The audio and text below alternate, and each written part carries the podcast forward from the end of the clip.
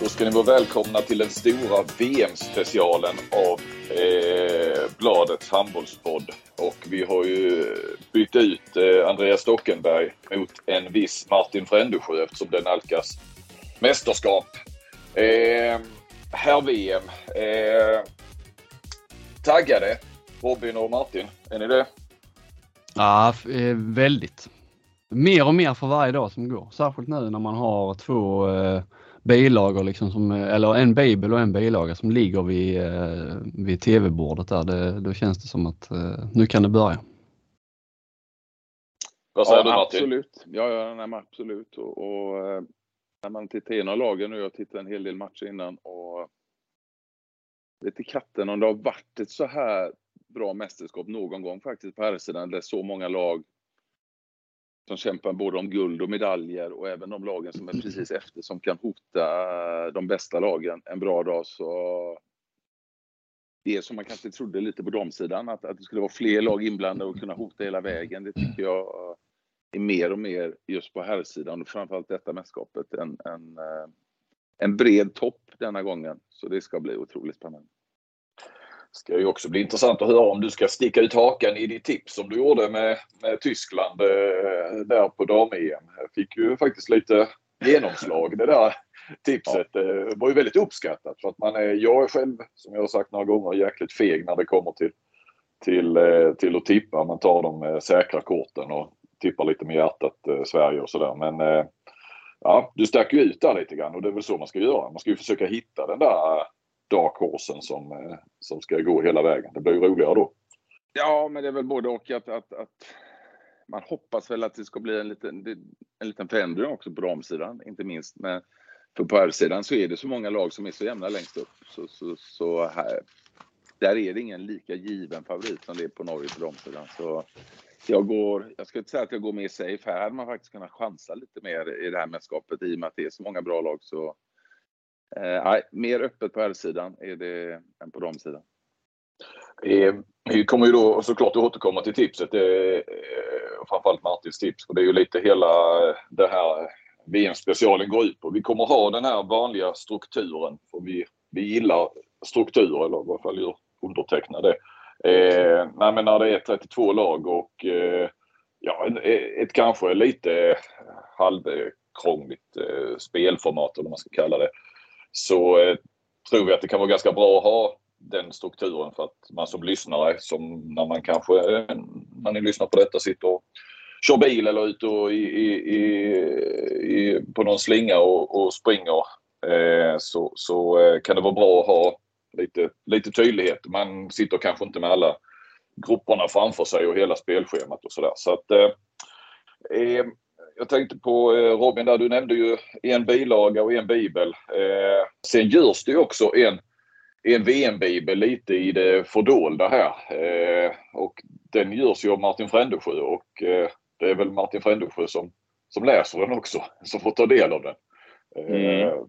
Berätta lite Martin om dina, ja, men dina förberedelser. Hur många sidor är din bibel på? Sportbladet kom upp i 84 och Kristianstadsbladet 32. Ja, den är på 45 ungefär, så den är någonstans mittemellan där. Det är en genomgång, ungefär ja. en sida på alla lag och sen är det en hel del blandade ingångar eh, på en 10-12, eh, ja, 12-13 sidor ser jag här som, som Ja, nej, så jag har förberett mig något helt oerhört just denna gången faktiskt, måste jag säga. I och med att det är, det är så många lag som är intressanta. Man ska se på matcher hit och dit. Sen är det i och för sig bara träningsmatcher, men Nej, det, det, saken är den när du väl har gjort detta så, så är det ju, tittar du inte så mycket i det för då har du mesta fastnat i huvudet. Eh, så, men det är bra att ha den lite vid sidan eh, om man ska slå upp någonting. Är den, är den med där? Ligger den där bland, eh, på studiobordet? Du brukar ju stå där lite i din, på, din, på din sida i ditt hörn eller vad man ska säga med, med ja. papperna. Nej, jag vill inte lägga den obevakat där så jag försöker ju äh, lite att någon ska ta den. Nej, den, jo men den, den ligger där. Eh, men ganska nära mig hela tiden. Får de andra experterna titta i den? Ja, de får väl titta. Samtidigt är det ju... Ja, men alltså det, det, det är ju liksom, det är mina tankar. Eh, skulle jag...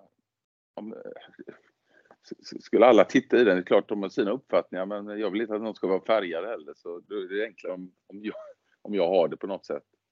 Eh, hur ser din, eh, ditt uppdrag ut under, eh, under VM då Martin med, med Viaplay? Är det, blir det bara studio eller du kommenterade ju lite, du kom ju ner där till eh, Slovenien under dam-EM senast.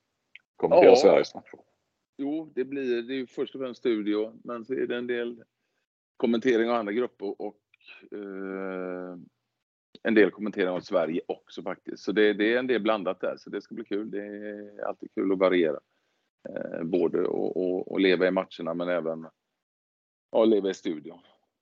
Och framförallt ja, jag... i, i, den första miljön i Skandinavien där, det kommer ju bli, det kommer ju bli väldigt, väldigt bra där med den, de fulla läktarna som det ser ut att bli. Ja, och ni kommer ju då ha studio på plats ja. Eh, ja såklart i Göteborg och sen i, sen i Stockholm. Och sen eh, förstod vi ju då att Ola Lindgren ska flänga runt en del. Eh, han kommer vara överallt.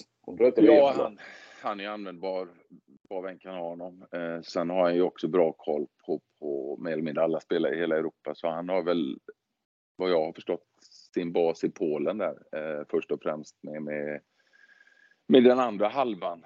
Eh, grupperna, vad blir det, A, B, E och F där. Eh, I Spanien, Frankrike, Tyskland, Serbien, Norge och så vidare. Så det, det ja, det, först och främst där, men han ska även vara i Sverige. Så, så han, är, han ska ha också lite, han sitter på lite olika stolar, men det blir, ja, det blir fantastiskt bra med Ola igen. Han är ju otroligt värdefull. Och sen har ni då Johanna som eh, väl framförallt kör studion då i, i, Göteborg och Stockholm. Och så har ni Christian också som jag gissar då har eh, både kommenterar lite och inhopp i studion och så vidare. Ja, Johanna är ju som vanligt och främst studio och ja, en del kommenteringar av matcher i andra grupper eh, tror jag att det var. Och, och Christian likaså. Både studio och kommentering. Så det, nej, det, det känns ju som ett, som ett ganska bra, bra gäng där med två före detta förbundskaptener med. Så ja. Det Anna då. Så ja, nej, det är väldigt mycket kompetens där. Det, så det ska bli, nej, det, det ser bra ut tycker jag. Och Claes Helgen förstås också. Ska ja, Claes Helgen givetvis. Han, han är lätt att glömma av, men han är, har ju alltid funnits där under, ja, eh, sen VM 90 tror jag, om man inte kommenterar innan det också. Så det, hans namn är ju någonstans, ligger som en uh, flygande ande över allting. Ja. ja, det är en institution. Ja. Eh, med risk nu för jag ställa en fråga som du kanske inte har hunnit få koll på. Jag vet inte hur mycket. Men sänder ni alla matcher eh, egentligen? Eller hur, hur, funkar det och kommenteras? Är det så här, jag kan bara tänka mig kanske att man, eh, som ni gör i Champions League, att det ibland är danska eh, eller norska kommentatorer. Har du koll på det? Vet, det är en jäkla massa matcher. Typ Iran, Chile. Jag vet inte om vi har svenska kommentatorer på den. Det är ju en del, apropå det skulle snacka, eh, du nu var inne på det tidigare, 32 eller 24 lag. De matcherna det, det, ja, det, jag, jag är tveksam till om jag har svensk kommentering på, på just den typen av matcher. Eh, där det är faktiskt svårt att hitta bilder av dem överhuvudtaget inför ett mästerskap. Jag har letat på många lag och, och du får ju inte fram någonting. Så det, den typen av matcher tror jag inte, men med, alltså, när det börjar gälla någonting eller när det är bra lag, då tror jag det ska vara svenska först och mm. främst. Vi har ju Mar Marocko och USA där i första omgången i, i grupp C. Det, den, eh, den kan ju vara jätteviktig. Där skulle vi nästan haft eh, fullt manskap från Viasat. ja, jag hade inte ens tänkt på den matchen. Eh, du tog den direkt så ur hatten, men eh, det kan ju faktiskt bli som på damerna där, att det är en del, två lagspel oavgjort. Och så kan det bli den här målskillnaden. Jag vet inte hur lag, det är intressant att se hur lagen tar sig an den typen av matcher tidigt. Om de ska jaga mål eller om de förlitar sig eh, på sig själva där. Eh, Mm.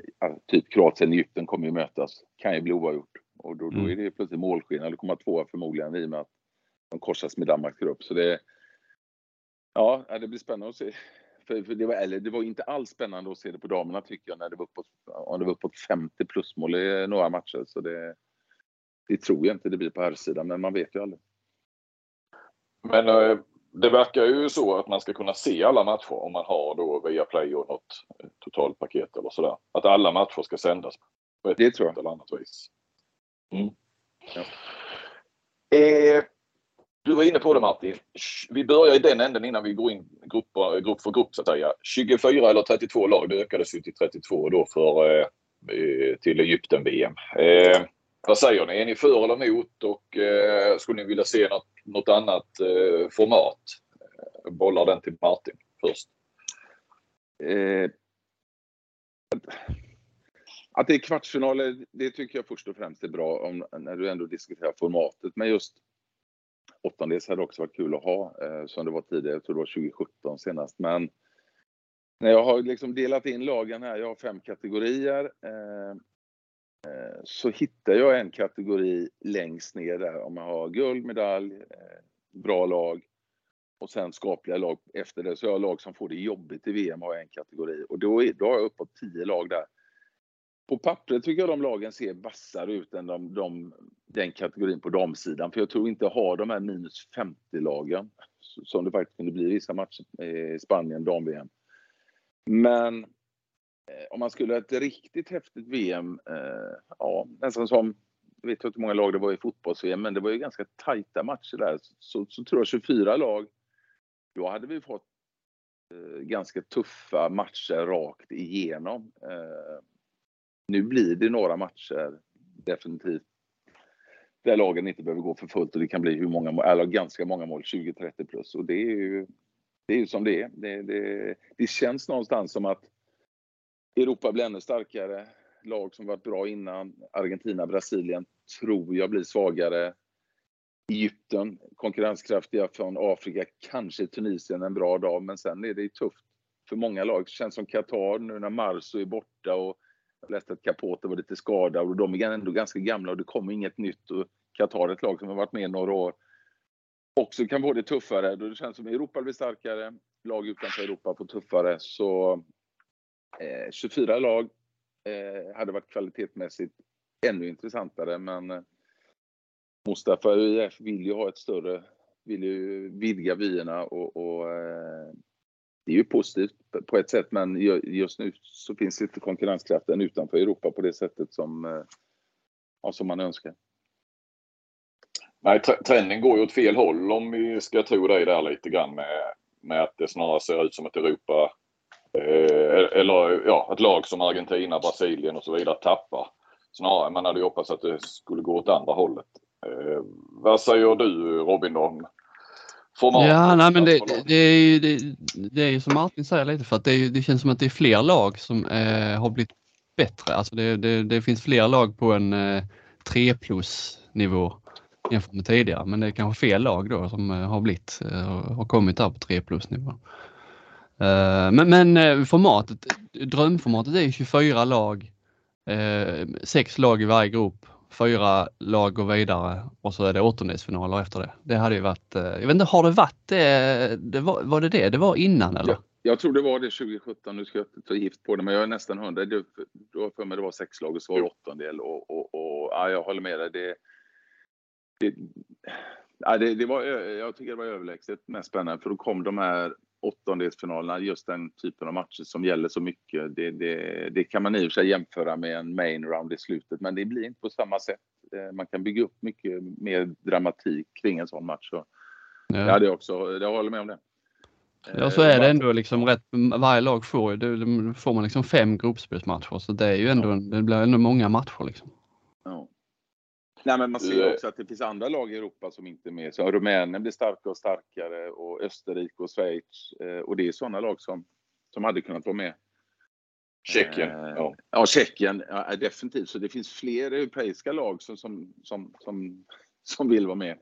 Eh, så ja, det, det, är precis som du sammanfattar det Johan, att, att det går lite åt fel håll tyvärr, globalt sett.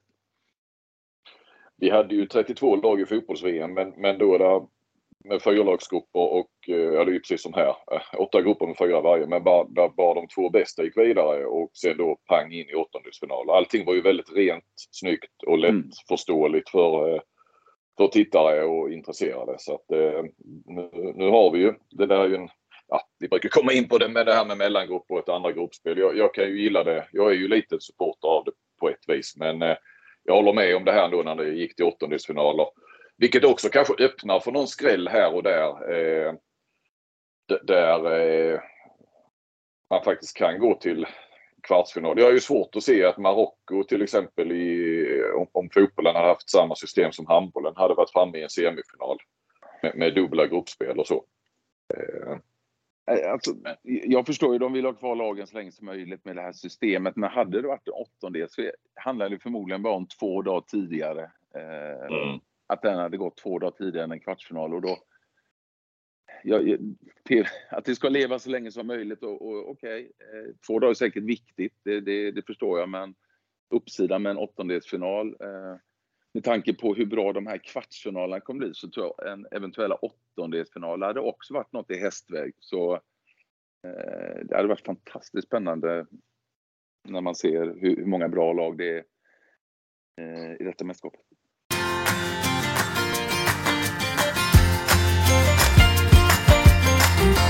Det om eh, det. Ska vi eh, ge oss in då och så eh, börjar vi helt enkelt med, med Grupp A. Och eh, som spelas då nere i Polen. Där vi har Spanien, Montenegro, Chile och Iran. Mm. Så, Nej. Va, ja, vad säger du Martin? Jag tror, eh, om vi ska börja bakifrån där, på fjärde plats så så handlar det om Chile och Iran. Eh, jag tror någonstans att det blir ändå Chile som får ta den platsen. Eh, de har samma stomme fortfarande. Eh, men det har ändå inte lyft något speciellt här på senare tid. De har de här bröderna Voigtman och bröderna Salinas. Men jag tror det inte räcker till mer. Eh, ny coach också. Han gick väl till Mellanöstern någonstans, den gamle spanska högern Garalda där. Så nej, de blev fyra i det tror jag, Chile. Eh, de får tufft. Eh, Iran, ja, inte så pjåkiga, men med Vujovic där, det är ju alltid spännande att se han vid sidan där. Samma, samma kroppsspråk och, och, och samma blick på spelarna när de inte gör det han, han tänker. Eh, spelar halvfyndigt emellanåt tycker jag men ligger i den kategorin som jag pratade om tidigare med de 8-10 lagen som, som kanske hade fått stryka på foten om det hade blivit ett VM med, med 24 lag. Har spelat jämnt här med Marocko som verkar vara en favorit hos Robin här. Eh, inför mästerskapet. Förlorade mot Belgien. Belgien som vi kommer tillbaka till senare som tycker ändå är lite halvintressant. Ytterligare ett eh, eh, europeiskt lag som har kommit upp. Och förlorade ganska klart mot Polen här innan. Så jag tror de blir trea här. Eh, har en spännande spelare i Poja. En, eh, jag kan inte säga efternamnet för det är så många det tar så många nya vändningar det här. Eh, Noro Sinjejad eller någonting. Eh, som är ganska duktig. Men de kommer trea i Iran. Eh, eller fyra. Tror jag i den gruppen. Och Montenegro. Eh, där börjar det hända lite. Det var ju ett lag som var väldigt spännande senast tyckte jag i, eh, i EM. Eh, bra drag eh, kring laget i början där. Eh, Roganovic fick bra snurr på dem. Har ju en härlig profil i Simic. Har ju en härlig kantspelare i Vujovic som, som öser in mål och så har de en, en härlig skytt där i, i, i Vujo, Branko Vujovic. Som, eh, och så har de en del bra spelare runt omkring där som eh, yt, ytterligare en Vujovic faktiskt när jag tänker efter. Stefan Vujovic. Så det, är ett lag som, som eh, går vidare. Och vilka de korsas i, men det kan vi, vi, vi ta senare. Jag tror de kommer två i gruppen. Eh, kan de få igång samma go och samma stämning och eh, att det kan vara en del publik där som hejar fram dem så, så är det ett jobbigt lag att möta när de, när de träffar Raga Montenegro. Så nej, spännande att se dem igen om de kan upprepa det som, som eh, andra lag också gjorde senast. Men om vi ska lägga lite mer tid då vid Spanien. Eh, lite skadeproblem nu. Vet inte hur allvarligt det är med Kaneja som, som fick någon skada här inför näst, ja, för några dagar sedan. Satt på läktaren där. Eh, kan han vara med så blir de givetvis starkare, tror jag, eh, även om han blir äldre och äldre. Men det som är framförallt är skillnad nu mot sist är att bröderna Dushibayev är med igen. Det kanske man har missat lite. Eh, visst, de har en del kanter borta. Gomes och Arinho, jättebra kanter, men fördelarna med att Dushibayev är tillbaka, båda de övertrumfade ju det ganska mycket så Ja, kanske bästa målvaktsparet, eller det är väl bästa målvaktsparet. Vargas är omutligt tycker jag i perioder och Corrales är ju, en, är ju en jättebra målvakt också. Så där är det inget lag som slår dem på fingrarna tycker jag. Eh, fantastiska kanter som vi är inne på alltid. Eh, gillar den här högerkanten då som kommer få spela före Gomes. Odriozola heter han ju, i, i, i Nantes. Fantastiskt duktig tycker jag han har varit. Eh, samma gäng på mittsex. Guardiola slutar aldrig figurera sig där. Eh, så har de Petrina också. Så de, har, de har ett bra lag där. De har Canellas på vänster. Nu vet jag inte om han är med. Eh, det är väl den positionen som är lite upp och ner där, hur de ska liksom formera sig vänsternia om Canellas inte är med. För de har även då Garcia som är uppåt 38-39 år. Eh, Dushbaya Makeda bra på högernia, mittnina, Casado, Tarafeta, fantastiska assist. Kan de följa upp det och så kanske den, en av de bästa tränarna så... Eh, ja, nej, de går vidare och de kommer gå långt. Det var min sammanfattning av Grupp A. Eh, inspel Robin. Mm. Vad sa du? Inspel från dig. Ja, men jag bara tycker det, det är ähm, skönt att vi har klarat av Spanien i Grupp A. Det känns som de är det är alltid samma spelare och de, man är liksom uh, trött på dem innan det har börjat. Men är det inte, vad, alltså att Canellas, han såg ju nu på EM senast eh, knappt ut att kunna röra sig eh, och eh, såg betydligt äldre ut än vad han är. Är det inte en, är det inte en svaghet att han liksom ska vara någon slags nyckelspelare i det här Spanien eller, eller är han inne på någon slags ny vår och, och, och, och är bättre igen eller är inte vänsterna en jättesvaghet i Spanien? Ja, men jag håller ju med dig. Men samtidigt, det, de har ju svårt att plocka fram nya spelare. Det har ändå slutat en del bra spelare de senare åren. Sarmiento och, och oh, vad heter legendaren på... på Entre Rios. Ja, Entre Rios. Och där har ju Casado och Tarafeta kommit in. Det är ju inte alls samma typ av spelare, men ändå gjort det ganska okej. Men på vänstern är jag håller med om att de tog med Garcia. Eh, jag tror han kommer i alla fall eh, som är 38-39, det är också ett tecken på att det ser tufft ut. De har Dani Dushibajev, men det är ju mer en, en riktigt bra försvarsspelare. Så ja, jag är helt inne på vad du säger, men han är bra Rivera, på att verkligen kräma ut max av sina äldre spelare. Guardiola är ju en annan spelare som man undrar hur han fortfarande kan vara med. Men så, så en svaghet visst, men ändå en, en, en, en styrka också på någonstans att eh, ja, och kunna få ut så mycket av den spelare som man på något sätt tror ska uh, slänga in handduken. Så det... Ja, det, men de får alltid ihop det. det. Jag tycker ofta ser det ut så här när man pratar om Spanien att mm, uh, men sen är de där en semi och ingen vill möta dem. Och, och, men ja, målvakterna gör ju mycket också. Det, det, det ska, ja, det, är de med. Vargas är helt otroligt tycker jag, mycket av det man ser. Det är på det är ingen som är uppe eh, på hans nivå just nu tycker jag, som han har varit under många, många matcher denna säsong. Jag eh, så såg det var Boysen, eh, Rasmus Boysen som la ut igår på Twitter eller vem det var. Han hade gjort någon straffräddning här nu där han står. Jag har bara sett, jag har sett honom en del nu i Champions League. Det här kanske han hållit på mycket längre och jag inte har tänkt på det men han, han verkar ha lite grejer för sig just på straffarna sådär att han ja men det är nästan lite eh, att han står helt blickstilla och håller händerna på något konstigt sätt för att sätta griller i huvudet. Jag, eh, rätta mig om jag har fel om det, är, ja, om det är något nytt eller så. Jag vet inte om ni har sett eller tänkt på jag, det. Jag tror det tyder på ett otroligt självförtroende. Jag tycker det är väldigt likt den gamle stormålvakten Peric i, i forna Jugoslavien. Eh, som, som ofta stod still, armarna högt och bara vänta och vänta och vänta och till slut blir du så stressad som skytt att du inte vet vad du ska göra av bollen. Han, han gör ju ofta så på kantskott också och sett att han, han har ett tålamod som han stressar många, eh, framförallt på 6 skott tycker jag. Eh, på 9 skott är det ett längre avstånd, jag tror inte det är samma psykologi där. Men eh, jag håller med, jag såg den straffräddningen och det såg väldigt speciellt ut att han sätter upp högerarmen och nästan fryser den en position så mm. länge innan skottet och skytten skjuter där. Det, och han rör ett minimålet. Så det, det var väl någon straff saker. med där han liksom nästan satt ner. Uh, det är inte ja. den? Uh, jo, det, är också, ja, det, är, det, det är den. Mm. Uh, ja, ja.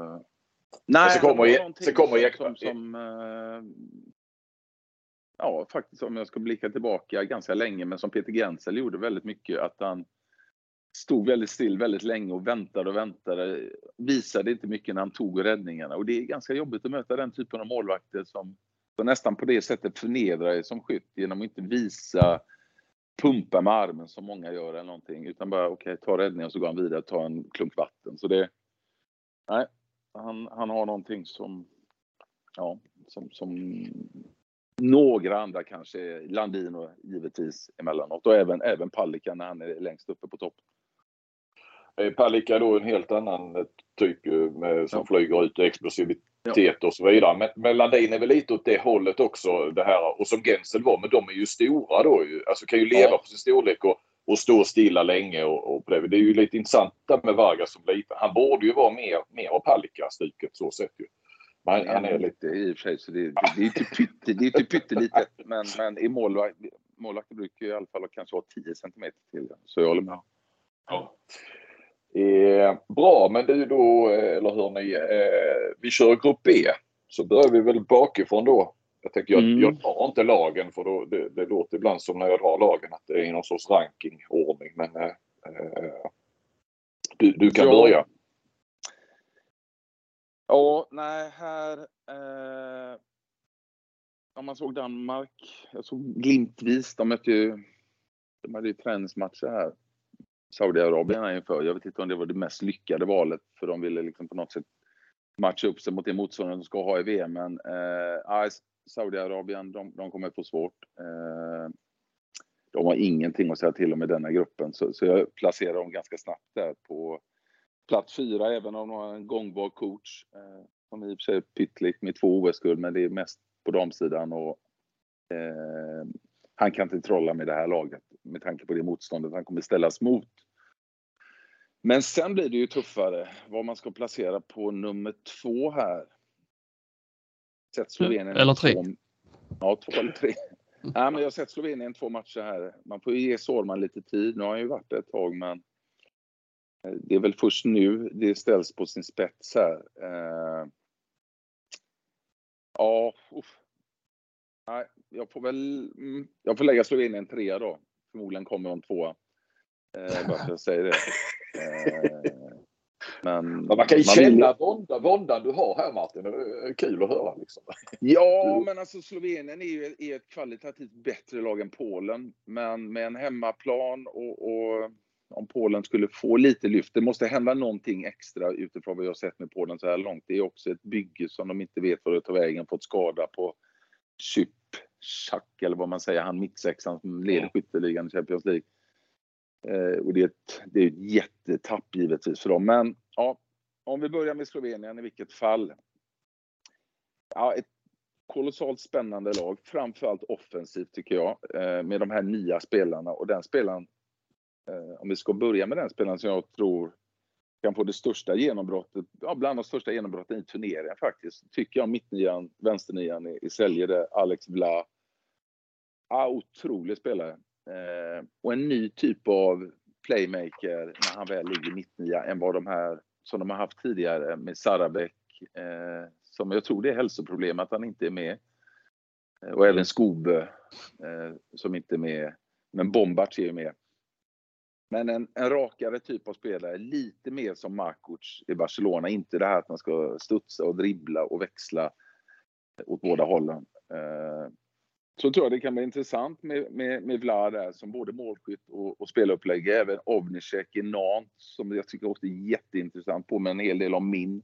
Den franske spelaren som tyvärr inte är med. Snabba, raka spelare. Markovic är också en spelare på mittnio. De har ju otroliga mittnior som är lite olika profiler tillsammans med Bombard. Så där har de ju någonting att välja av. Eh, högernierna är det detsamma med Dolonec. Eh, vänsternierna lite mer svårare att se vad som händer. Eh, stora rejäla försvarare, Blagtinsek, Sabic. En av de bästa högerkanterna är Jans. Och en ny intressant vänsterkant i Jovicic som spelar tvåa bakåt. Så jag tycker det såg jätteintressant ut. Så det är, det är ett kompetent lag som vanligt. Vaknar de på rätt eh, sida så, så kan de slå alla lag. Eh, igår slog de Ungern i Ungern med tre mål. Eh, jättefin genomförd match. Så jag placerar en trea här.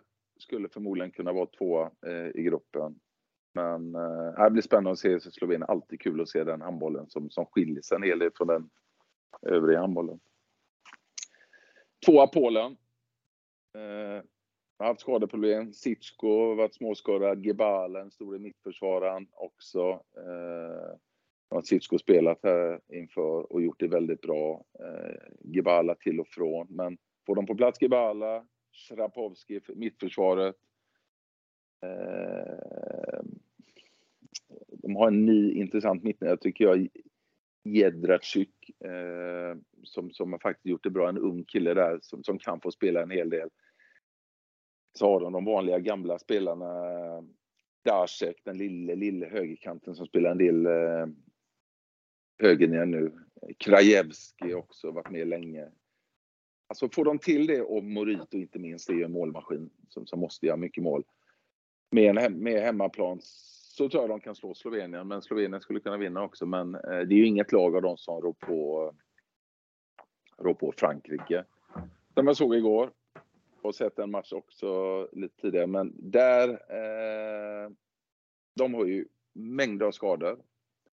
Men är det något lag som kan parera i det så är det Frankrike. För Ngoziani är skadad, det Skatt är skadad, Conan, försvararen, är skadad, Min är skadad, Vilminot är skadad. Eh, Dominic Mapp är skadad och faktiskt den nya målvakten som de hoppas mycket på också var lite småskadad, Charles Boltzinger som spelar i, i, i Montpellier. Och Concord gick sönder för tre dagar, högkanten också. Så en 7-8 skador där, men det märks inte. Eh, framförallt så har de fått tillbaka eh, Nikola Karabatic i försvaret. Eh, vilket jag tror kan hjälpa dem en hel del. Eh, målvaktsfrågan är ju det som avgör. Det var ju Gerard som vann OS för dem i, i Tokyo. Är de på plats, då är det väl förmodligen de som tar guldet. Men är de inte det, då, då kanske det bara blir semifinal. För, för de kan klara sig utan målvakter. Det är väl det laget som bland de absolut bästa som jag ser som inte är beroende av, av de här Vargas Landin-nivåerna. Eh, Karabatic Nikola har, har sett bättre ut i år, fast han har blivit ett år äldre. Låter kanske märkligt, men Eh, Prondi också ett år äldre och bättre. Det var ju hemskt det som hände i fjol när han inte kunde vara med när han var utsatt för ett dåd där, men eh, är tillbaka. Gillar Brie enormt. Ny ung spelare. 23 år tror jag han är. Så de fyller ju på. Men som vanligt ostoppbar i andra fas. Richardsson gör det bra. Remeli lite frågetecken har haft tufft i Kielce.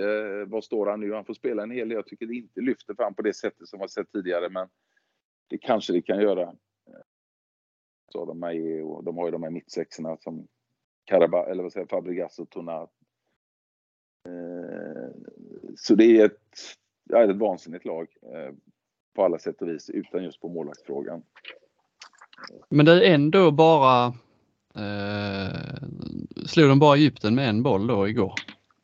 Ja, Ja, det var en otrolig match. Eh, fullsatta läktare. De hade väl matchen väldigt, väldigt stora perioder. Egypten kröp närmare och närmare och närmare, men det var två lag som gick max.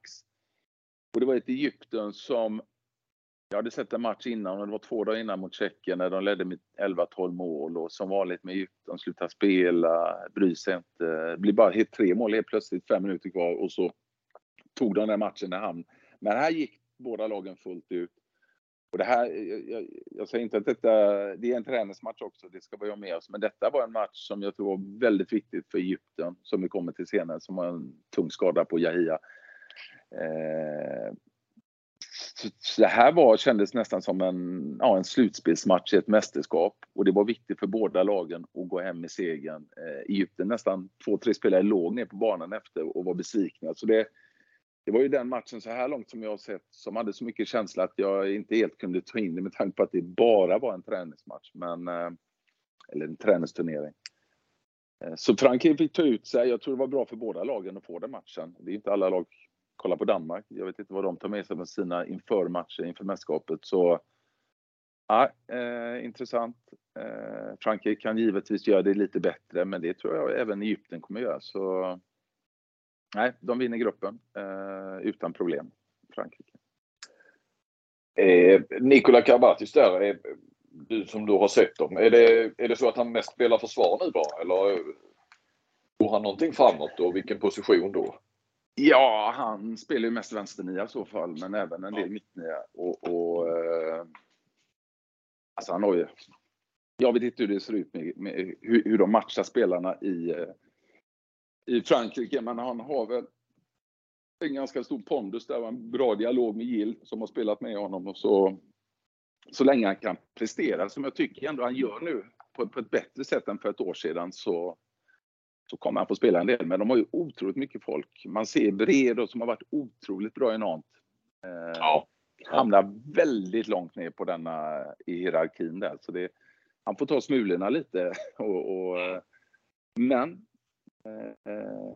gör han rätt i, i några matcher så, så är det en spelare som är väldigt gångbar. Spelar ju centralt bakåt och är svår att komma åt. Så det är angenäma problem eh, han har Gill, men man ska också få ihop det när man har så mycket bra spelare så att alla är nöjda.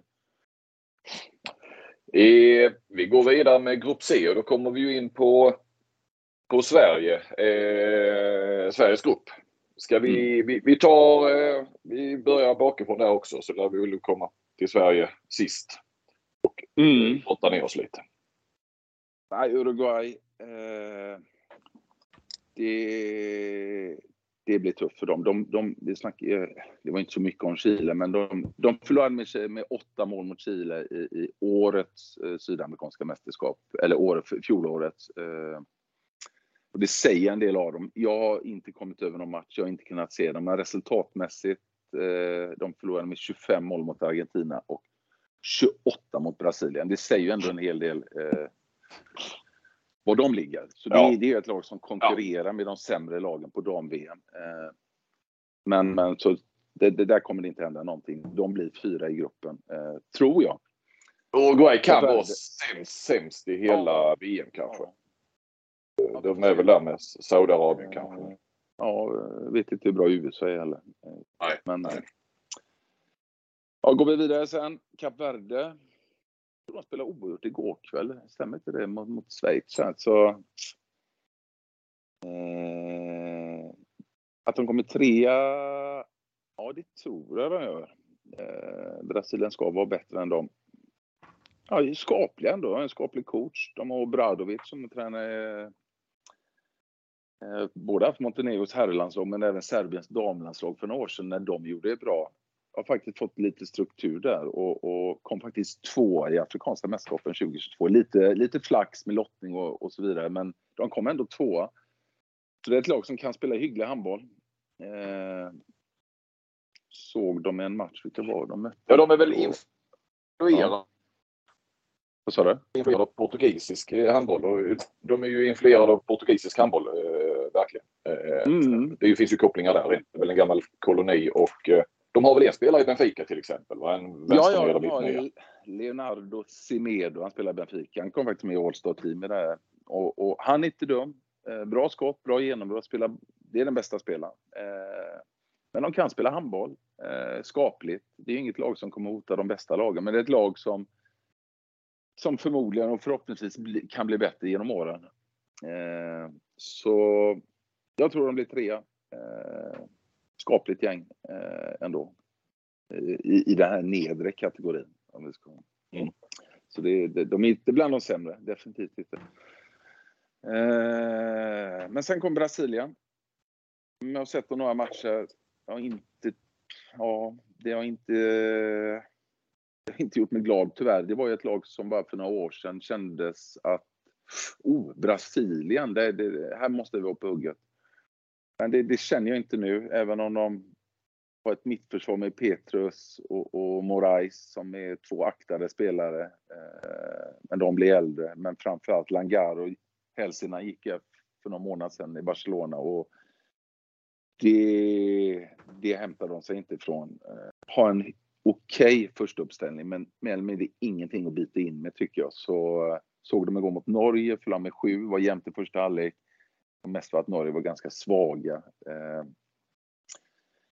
så det är lite tråkigt eh, att Brasilien inte kan bjuda till mer motstånd. Förlorade faktiskt mot Korea med också inför Tunisien klart och, och, och Polen klart. Eh, med minst fem mål alla de matcherna och så Norge nu med sju igår. Så det Nej, eh, förmodligen två ändå. Men sen blir det ju knalltufft för dem när de ska korsas med nästa grupp. Så mm, eh, när lottningen kom tror jag många tänkte ja det här kan bli en tuff match. Det, det, det, ska ju Sverige givetvis ha ingången i matchen och säga att det kommer bli en tuff match. Man ska inte, ta, man ska inte underskatta Brasilien, men jag, jag tror att det, det, det, kan bli en lätt resa för Sverige i den matchen. Och etta då Sverige med jag vet inte hur mycket vi ska gå igenom här. Eh, vad tänker du Johan? Eh, gå igenom ja, position eh, kanske? Ja, ja, typ, ja. ja, men det kan vi väl göra. Vi kan väl ta ett rejält grepp om Sverige redan nu. Ja, nej, det är ju målvaktspositionen först. Så här välbesatt eh, är det nog ganska många år sedan vi hade, om vi tittar rent namnmässigt. Eh, det intressanta här är ju ja, vem blir första målvakt? Förmodligen blir Palicka. Men Thulin, jag tror han leder statistik, eh, statistiskt sett Champions League. Eh, när jag tittade på den för ett tag sedan och varit fantastisk år Thulin. Trodde inte han skulle ta sådana enorma steg men som han har gjort där i GOG. Men ja, eh, utropstecken är med Thulin. Appelgren har haft sina skadeproblem men ändå när han väl har stått i Bundesliga då har han gjort det riktigt bra. Palicka kanske haft lite tuffare Champions League men gjort det bra i franska ligan. Så här har vi ju Sverige ja, en hel del att byta med. Intressant att se hur man matchar målvaktspositionen denna gången tycker jag jämfört med senast. Då var det ändå ganska klart att om Palicka ja, när, han är, när han är frisk eller när han är tillgänglig då, då är han nummer ett. Eh, och det är han förmodligen här också, men det är ändå det är en annan konkurrens nu. Thulin, ligger man så högt upp i Champions League och Appelgren med Bundesliga, då är det en det är en jämnare konkurrens nu. Så det blir intressant att se hur man matchar målvaktspositionen när man har så mycket potential att tillgå. Har han sagt något där Solberg om vem, eh, alltså kommer det finnas, kommer det vara en tredje målvakt eh, som det har varit, eller de kommer liksom att rotera där eller? Ja, det kommer inte, Ja, nej, det ska, i vad jag har förstått så kommer det inte vara en uttalad tredje målvakt. Det var det väl i och för sig inte sist i EM heller riktigt, mer att Palicka var etta och de andra fick eh, lite olika matcher där och, och, de fick ju bra träff på den. Ja. Eh, de, de gjorde ju rätt, eh, alltså de gjorde bra matcher vid rätt tillfälle, de, mm. Johannesson och Thulin. Men eh, nej, sen kommer det kanske utkristallisera sig. Men jag menar nu här första eh, träningsmatchen mot Serbien, då var ju Appelgren på, på bänken eh, eller på läktaren. Eh, och Thulin överglänste ju Palicka där ju. Nu får vi se. Han spelar de ju måndag. Det här spelas ju in söndag morgon. Eh, spelar de måndag igen ju. Men eh, det, det, är klart att Appelgren måste vara en av två målvakter då. Skulle vi gissa. Thulin kanske hamnar på läktaren. Men... Ja men det är spännande psykologi där. Hur, hur, nej, hur, hur man tar hand om det. Tycker jag. Eh, för, för Norge har jag hört, nu har inte de samma delikata målvakts... Eh, men där har de tagit ut tre, men där ska, ska de göra klart eh, vilka två det är som ska bli liksom, första paret. Och det blir Berg, Bergerud och någon till. Eh, eh här är det ju svårare tycker jag. För, för här kan alla ha dagen och, och, vara nummer ett faktiskt när man tittar på det här. Så det, det är delikata problem som en, eller en delikat utmaning här. Eh, hur, hur, ja, hur det blir och hur man matchar den positionen. tycker jag ska bli spännande. Eh, vänsterkant. Ja, det är inte många lag som har bättre besatt där. Eh, Vanne och Pellas. Jag tycker Vanne har blivit bättre och bättre i Barcelona. Hade lite tuffare i början, men det, det är också, att komma till Barcelona är nog inte det, det, det lättaste i den miljön och i den konkurrenssituationen. Men jag tycker nu nu är han den här klassspelaren som, som har sett han i så många år. Så äh, Vanne otroligt bra. Pellas är ju också otroligt bra. Så det är kanonposition. Ekberg Pettersson. Eh, kanske inte lika glänsande position som de två andra, men Ekberg är ju på något sätt eh, en garant för att eh, ja, det blir en hel del mål. Det blir straffar, det blir kontringar och säker läget. Eh, Daniel Pettersson är väl mer en spelare som håller mer tätt bakåt, är ju duktig framåt. Eh, men, men som man kanske inte lägger märke till lika mycket som de tre andra spelarna. Men en, en, en bra balansspelare att ha där, men som också kan gå in och spela första fiolen. Eh, så, så kanterna tycker jag är jättebra. Mittsex, Darg, eh, Pettersson och Bergendahl. Det är också funktionella fram och bak. Darg är väl nummer ett där, även om Bergendahl hade sin fantomturnering sist. Får vi se nu. Grejen där är ju att Bergendahl är lite mer kartlagd nu eh, i det offentliga rummet i ett mästerskap. Och det kommer motståndaren lite mer koll på hur han spelar i försvarsspelet och hur han jobbar i anfallsspelet. Så, så Sverige kanske inte kan få den superträffen som man fick senast på Bergendahl. Eh, men som helhet med den positionen eh, så är det en, är det en riktigt bra position, eh, tycker jag. En annan position som blir intressant att se hur de matchar och hur de gör, det är ändå vänsternian.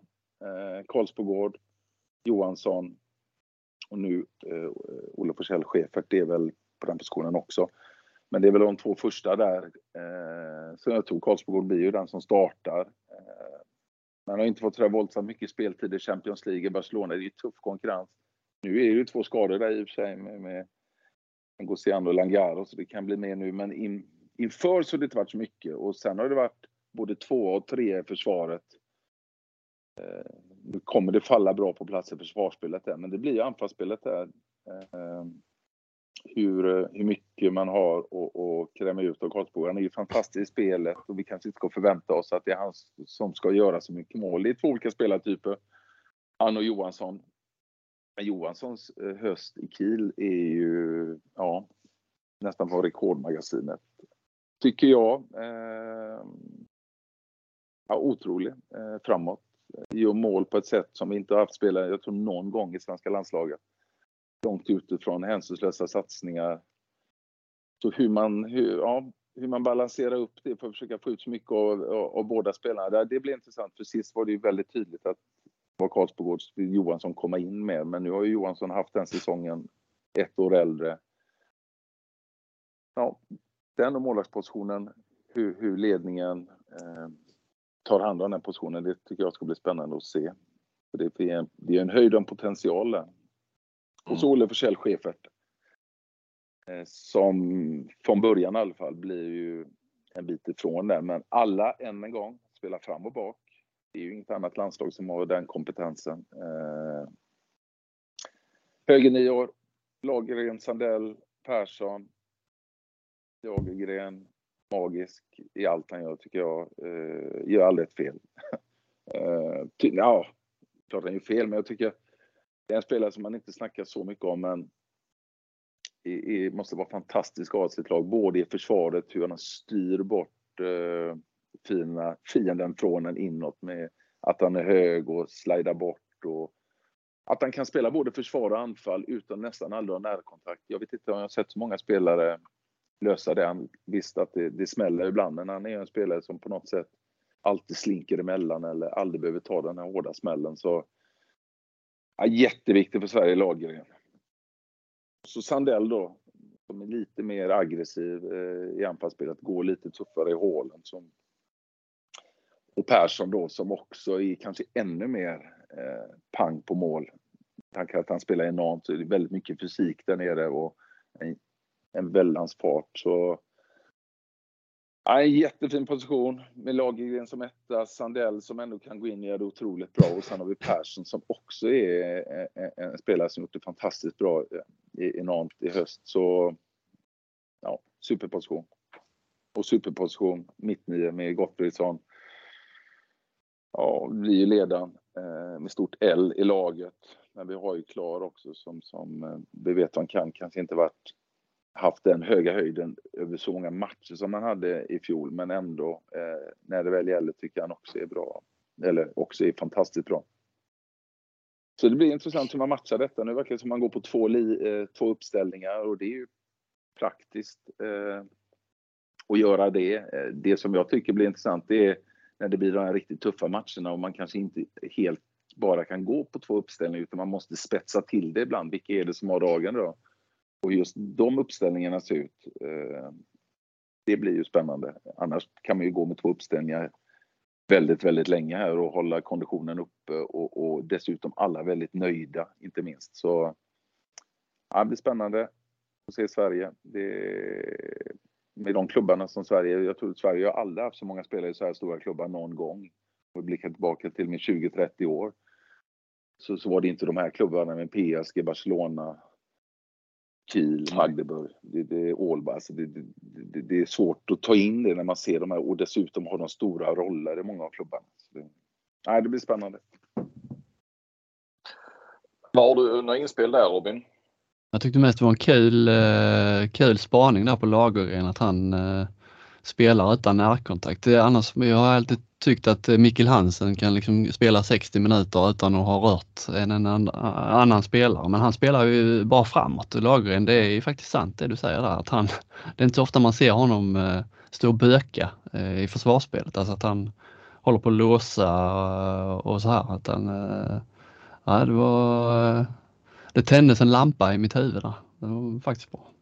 Det var då du fnissade till lite. Jag tyckte jag hörde någonting där. Jag tänkte nu, nu fick du besök i poddkällaren eller någonting. Men, eh, men det var lite, lite glädjefniss över beskrivningen av Lagergren. Ja, men ibland är det något sånt, någon som säger någonting som man själv eh, borde ha tänkt, som har legat där. Men, som, men det, det är ju helt sant. Och så intressant med coacherna, det är en ny konstellation med Solberg och Apelgren. Det kändes som att sist var det ju, och jag har förstått utifrån, att, att eh, Bokis hade väl en, en hel del att göra med försvarsspelet och, och, och anfallsspelet så hade väl Gottfridsson, ja det såg vi inte minst i under matcherna, att han tog en hel del ansvar. Nu, nu kändes det som Apelgren tog än mer ansvar i, i anfallsspelet eh, och, och Solberg mer i, i försvarsspelet utifrån vad jag kunde tyda i alla fall på första matchen. Ni får rätta mig om jag har fel. Jag var på plats, jag hörde ingen. på en iPad lite högt om undrar vad det var för musik. jag, var, eh, jag var på plats i Lund så jag hörde inga timeouter så jag, jag fick liksom inte alls någon känsla för det där. Men eh, Robin, såg ja. du matchen? Ja. Nej, jag var dessvärre på hockey. Ja, ja man gör ju sina prioriteringar här nu. Ja. Mindre än en vecka till handbolls ja, ja, jag vet. Nej, men jag kan ha fel där givetvis, men det, det känns så. Det ska bli intressant för det, det, det är också... Eh, Gottfridsson tog ju ett väldigt stort ansvar där sist eh, och sen vet vi att Apelgren har ju... Ja, han är ju... Han har ju väldigt mycket intressanta tankar och gjort fantastiskt med Sävehof och Elverum och det så, så det gäller ju att, att balansera på ett sätt givetvis. Eh, så det, blir, det blir spännande att följa här hur, hur, det kommer att se ut, inte minst i måndag mot Serbien men ja, och sen i turneringen framåt. Det är ju den stora förändringen egentligen. Jag menar det är ju då samma lag förutom att eh, Appelgren kommer tillbaka i målet. Han har varit med för eh, Och sen blev det ju ett skifte för Wallinius eh, Forsell Schäfert ju. Men, men annars är det ju alltså 16 spelare som var med och vann, vann EM-guld. Eh, så att eh, skiftet på assisterande är egentligen den stora, stora förändringen i Sverige. Och det, det, det, ja, det är det. Och det är nog det enda laget i hela turneringen där ja, nu är vi ju svenskar så är det naturligt att vi snackar så mycket om en assisterande. För det ja. Jag såg Norge här, nej, men det snackade de om bilden de nämnde visst, inte så mycket, eh, men, men det har ju blivit nästan ett tema här eh, med just det. Eh, och inte minst nu när Apelgren tar så stor plats. För det är ju inga, inte ett annat landslag, om ni kan säga många assisterande i de andra landslagen. Jag vet inte om ni kan det, men i Sverige... i Kroatien. Ja. ja. Nej, men det är, det är ändå intressant hur mycket, i alla fall vi, men det kanske andra, även andra, men det blir naturligt att man diskuterar det. När, I alla fall när jag såg Serbien och hur delaktig Apelgren direkt eh, har blivit. Så ja, det blir spännande att se det framöver. Kan, kan vi säga vem som är assisterande i Danmark till exempel? Det är väl, eh, vad heter han, Henrik Kronborg? Eh, ja, Ja. Just det. Jag var tveksam på efternamnet där. Men ja, jag hade inte testat. Nu när du säger det så tror jag att det stämmer. Men eh, Robin, ja. du kunde inte säga det rakt upp och ner, eller hur? Till exempel. Nej, nej, nej. nej. Eh, som ett exempel. Jag är lite nyfiken. Jag skulle vilja höra hur, med tanke, alltså eh, svenska förstauppställningen. Vilka skulle ni vilja se om ni hade varit förbundskapten? Inte vad ni tror att Solberg kommer att, ställa upp med, för det, det, vet vi egentligen för han, han kör ju på med sin första uppställning. Skulle ni vilja förändra någonting i den? Jag tror de flesta har den klart för sig vilken som är Solbergs första uppställning. Ja, som det ser ut nu så hade jag gått på samma. Palle Vanne, Karlsbogård, Gottfridsson, Lagergren, Ekberg, Darg. Eh, så... Mm. Men sen, ja. Eh, det hade jag gått på i alla fall i dagsläget. Men inte vara rädd för att ändra om det är någon som, eh, om Johansson visar sig eh, eh vara strålande så länge ingen turnering. Detta och förra mästerskapet, för då var det mycket längre tid innan, alltså när Johansson kom. Alltså det, ja, där tror jag det... Men, men å andra sidan, det känns ju som att det ska in en klar Sandell, Johansson först och främst. Så de kommer nog byta kanske rakt av med de här, kanske då, eh, om man ska tyda, i alla fall det man såg i första matchen. Men, eh, ja, de, de kommer nog få en kvart var där, ja. Det tror jag. Ja, det är ingen som kan ha blundat vad Johansson har gjort i Kiel. Eh, så, så, så, om de vill ha in den typen av spelare, då tror jag Johansson har lite kortare tid innan han kommer vara på banan. När det verkligen börjar gälla match mot Island till exempel, eller när det är kvartsfinaler. Eller ja, Ungern eller Portugal också för den delen, när Sverige går vidare. Så, Säger du Robin? Det, det är ju det man är lite spänd på att se hur, hur bytena kommer se ut. Men jag hade ändå velat starta med det som, ja, som tog guldet sist. Mm. Vad säger Robin då? Ja, alltså jag är nog inne lite på det Martin säger faktiskt för att eh, alltså så, eh, egentligen eh, vill man ha in Erik Johansson i en startuppställning men sen eh, varför ska man ändra på det känns som det finns en slags trygghet där med Karlsbogård, Gottfridsson och, och Lagergren. Alltså in och pilla där från start eh, hade jag inte heller gjort om jag hade varit förbundskapten.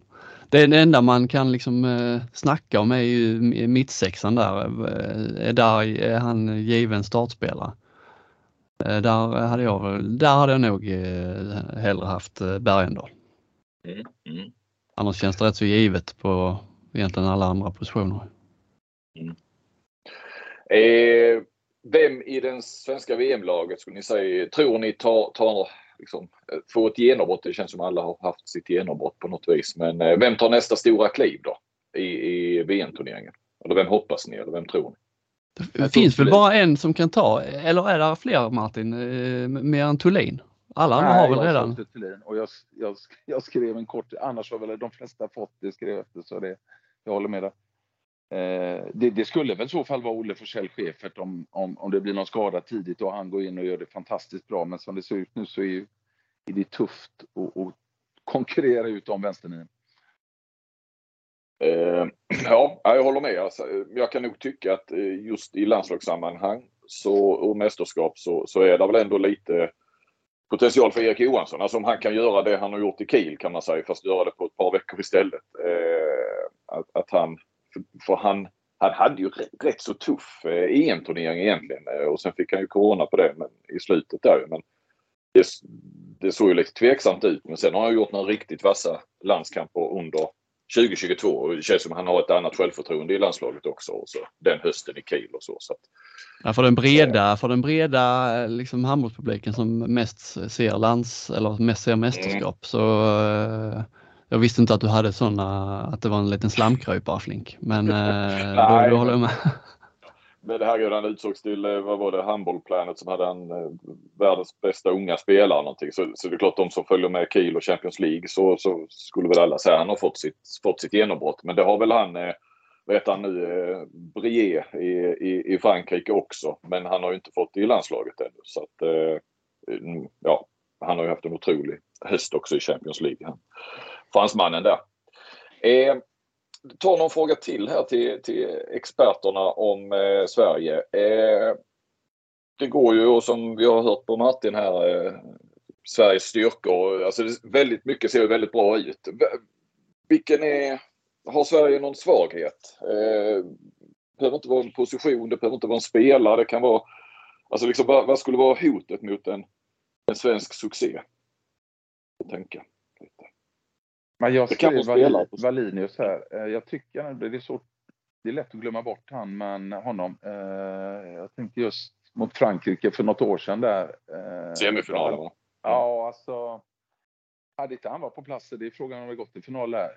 Det är ju ändå en spelare som jag tycker kan göra väldigt mycket av ingenting och skiljer sig ut från många av de här niometersspelarna som finns. Nu är väl Erik Johansson lite åt det hållet, men jag tycker Alinius har ju någonting som ja, är jobbigt att möta emellanåt som försvarare. Eh, och, eh, ja, kanske att han saknas då. Om det skulle vara en svaghet vet jag inte, men hade han varit med så hade ju det definitivt tillfört någonting i laget. Så vad tråkigt att det blev som det blev med honom. Mm. Robin? Eh, alltså vi vann ju nu, eller vi i Sverige vann ju EM-guld senast, men eh, om man bara tittar som du var inne på innan Martin med, med, eh, med ja, vilka klubbar vi har spelare i. Egentligen är väl mittsex den enda positionen där vi inte har en spelare i världsklass. Mm. Så alltså om, om det nu är en svaghet, vi, vi, ja som sagt det blir ju EM-guld senast ändå men Ja. Särskilt när man vet att vi har en spelare som inte är med som är yppersta världsklass så är väl det, är väl det tydligaste liksom jag tycker Ehm, man kan peka på så. Och det har ju varit lite dålig procent på avsluten också. De är ju vassa bakåt, där är det liksom inga bekymmer. Men eh, just eh, eh, att hitta tillräckligt hög 60, 70, 80 procent i ja, 60 är väl för lågt från mittsexa, men eh, komma upp i de här 80 procent avslut, eh, där, det är ju det man har saknat tidigare. Vad är en bra procent för mittsex, Martin? Oh, ja, det ska vara försöka, ja, runt 80 tror jag. Eh, jag kommer ihåg när jag spelade och hade Bengt Johansson på kanten så, så försökt, var det i alla fall tre på fyra på kanten som alltså var något riktmärke som diskuterades. Eh, Mm. Och, och, det var därför Bengan ville att vi skulle ha så mycket sexmeterskott för det är hög procent och det, hela handbollen har ju gått mot det nu. Det är, ju, det är väldigt få skott utanför 9 meter till exempel. Så, men eh, ja, eh, runt 80 där. Vi har ju liksom inga sådana som Tona eller Fabregas offensivt sett. Eh, det, det håller jag med om, men samtidigt tycker jag heller de söker sina linjespelare i ett helt annat spel i många länder, så man kan ju ibland dras med av att de är så otroligt duktiga, men det är också ett spel som är designat för att det ska vara väldigt mycket spel på linjen. Och ja, eh, Sverige eh, har inte det. Det känns inte så i alla fall utifrån vad jag ser att, att spelet går ut ifrån att vi ska försöka hitta vår linjespel lika mycket som man gör kanske i, i Frankrike eller Ungern eller men klart, hade Sverige haft en Banhidi då hade ja, då hade vi kanske haft ett lite annorlunda spel i alla fall i, viss, i vissa sekvenser. Så jag är med på vad du tänker, men jag, jag tror saknaden av mittsex eller den, den typen av mittsex som Tona eller Fabregas offensivt tror jag inte är så stor i landslaget ändå som de själva ser på det. Nej. Eh, jag skulle vilja slänga in, jag ska svara på, på min egen fråga då, men Sveriges stora svaghet. Ja, eh, vill ju, man vill ju det här med hemmaplan och eh, jag tänker lite grann också att Sverige går från eh, Sverige har ju varit så bäst under de här coronamästerskapen då. Eh, behöver inte ha med det att göra och man har ju haft verkligen sina besvär eh, med det och varit rätt så hårt drabbade och inte minst inför mästerskapen. Men det har ju varit tre mästerskap med bubbla och, och, man har verkligen fått vara det här och jag tror att Sverige och svenskar kan vara ganska väl skapta för att och, eh, hantera en sån här coronabubbla. Och de pratar mycket om den här stämningen som är i laget och, och så. Och de går ju då ifrån att och, och varit väldigt lyckade i de här mästerskapen till hemmamästerskap. Eh, de ska bo mitt i Göteborg. De eh, eh, har höga förväntningar. Eh, att hantera, hantera både den och då att det här med hemma som ju någonstans blev väl en liten belastning i senaste hemmamästerskapet men eh, som var ju någonting som gav en jäkla skjuts ju i hemma-VM 2011 och, och Martin du var ju med om EM-guldet 2002 som eh, de här gubbarna eh, Bengan krämade ur det sista ur er gamlingar med väl god hjälp gissar jag av, av eh, hemmastödet och så. Att det kan ju bli, det kan ju bli en belastning. Vi såg ju Ungern senast och så va? men det kan ju också bli en fantastisk skjuts. Och det, jag bara menar att det, det, det, man går in, det här laget går in, det är ju andra förutsättningar i detta mästerskap, inte minst för dem, eh, skulle jag vilja säga. Nej, men jag håller med om det. det vi hade, vad jag kommer ihåg, jag snackade faktiskt lite med Andersson häromdagen just om 2022, att det var det är fördel spela hemma, men det är också det är, det är en press som är annorlunda. Eh, och nu är ju laget, nu tog de ju guld, de har tagit silver och det är, det är helt andra förväntningar nu. Så den faktorn kommer ju spela in oavsett vad man säger, det kom, det, de kommer känna en större press. Eh, sen kommer de kunna dra nytta av publiken också, det är jag helt övertygad om. Men eh, det, är, det är något nytt eh, som, som, som, kommer ändå ligga där och förhoppningsvis blir någonting som de kan dra fördel av. Men det kommer också vara jobbigt emellanåt tror jag. Mm. Att ha den pressen på sig. Mm. Och de ska hantera en vardag med att bo mitt i Göteborg med alla som vill ses och så vidare. Och, och, nu vet du, de har pratat mycket om det och, och lärt sig från EM 2020 där väl där det kanske blev lite så. Det blev lite spretigt och sådär. Så att, eh, kanske lite grann nu när det blir någonstans på grund av testerna lite mer bubbelaktigt. Det kanske de faktiskt kan dra lite nytta av då att, att kunna hänvisa till den och, och, och, och stänga igen lite grann. Att det inte blir eh, mm. för fladdrigt. Ehm, mm. Eh, och på tal om det så, så jag menar det, det kommer bli en lätt resa i gruppspelet. Sen ska vi ju senare komma in på, på eh, mellanrundan här. Men det, där är ju en sån här, det kommer komma någon match där som nog kommer att vara väldigt vägvisande för Sverige. Att, eh, vinner man en sån eh, direkt där kanske i mellanrundan mot, jag vet inte. Det kan, det, det kan ju till exempel vara Island. Eh, då kan du då kan det bli den här härliga skjutsen. Men, men skulle det bli så lite som det blev väl eh, hemma i 2020 var det Slovenien sista gruppmatchen va? Eller om det var andra. Eh, så kan det, kan det bli lite negativt kring laget och prestation. Ja, jo i och för sig men, men alltså lag, tittar man på pappret nu och jämför de här, de här tre åren som har gått så har ju Sverige så många spelare som etablerar sig i den absoluta världstoppen. Det, det var ju bra spelare på den tiden men det, jag, jag, tror de har en helt annan respekt det här laget nu. Eh, och det snackas om Sverige överallt tycker jag, i alla fall när man läser sociala medier från alla Europas olika hörn, att många, väldigt många tror på Sverige nu på ett sätt som Ja, man får nog gå tillbaka hela vägen till för 20-30 år sedan när så många trodde på, på, på Sverige. Så det, mm. det säger ändå en del hur bra laget är. Absolut. Ehm, då tar vi grupp D som då Sverige ska slås ihop med och eh, som spelas i, i Robin Nilssons Kristianstad. Men vi låter väl Martin eh, ta ordet. En av de roliga, riktigt roliga grupperna får man väl lov att säga i, i detta VM. Ja, verkligen. Eh, fyra blir Korea. Eh, Sydkorea. Det är inte mycket att snacka om det. De har haft det väldigt tufft inför. Eh, slog förvisso Brasilien men förlorade klart mot Polen och Tunisien, eh, de kommer inte kunna störa de andra tre lagen som jag tycker vi raskt går vidare till. Och sen blir det blir lite svårare att tippa där. Jag såg Portugal mot Norge. Eh, individuellt sett ett fantastiskt intressant lag med, med de här nya Costa-bröderna som fortfarande är tonåringar. tonåringar. Det är svårt att förstå det.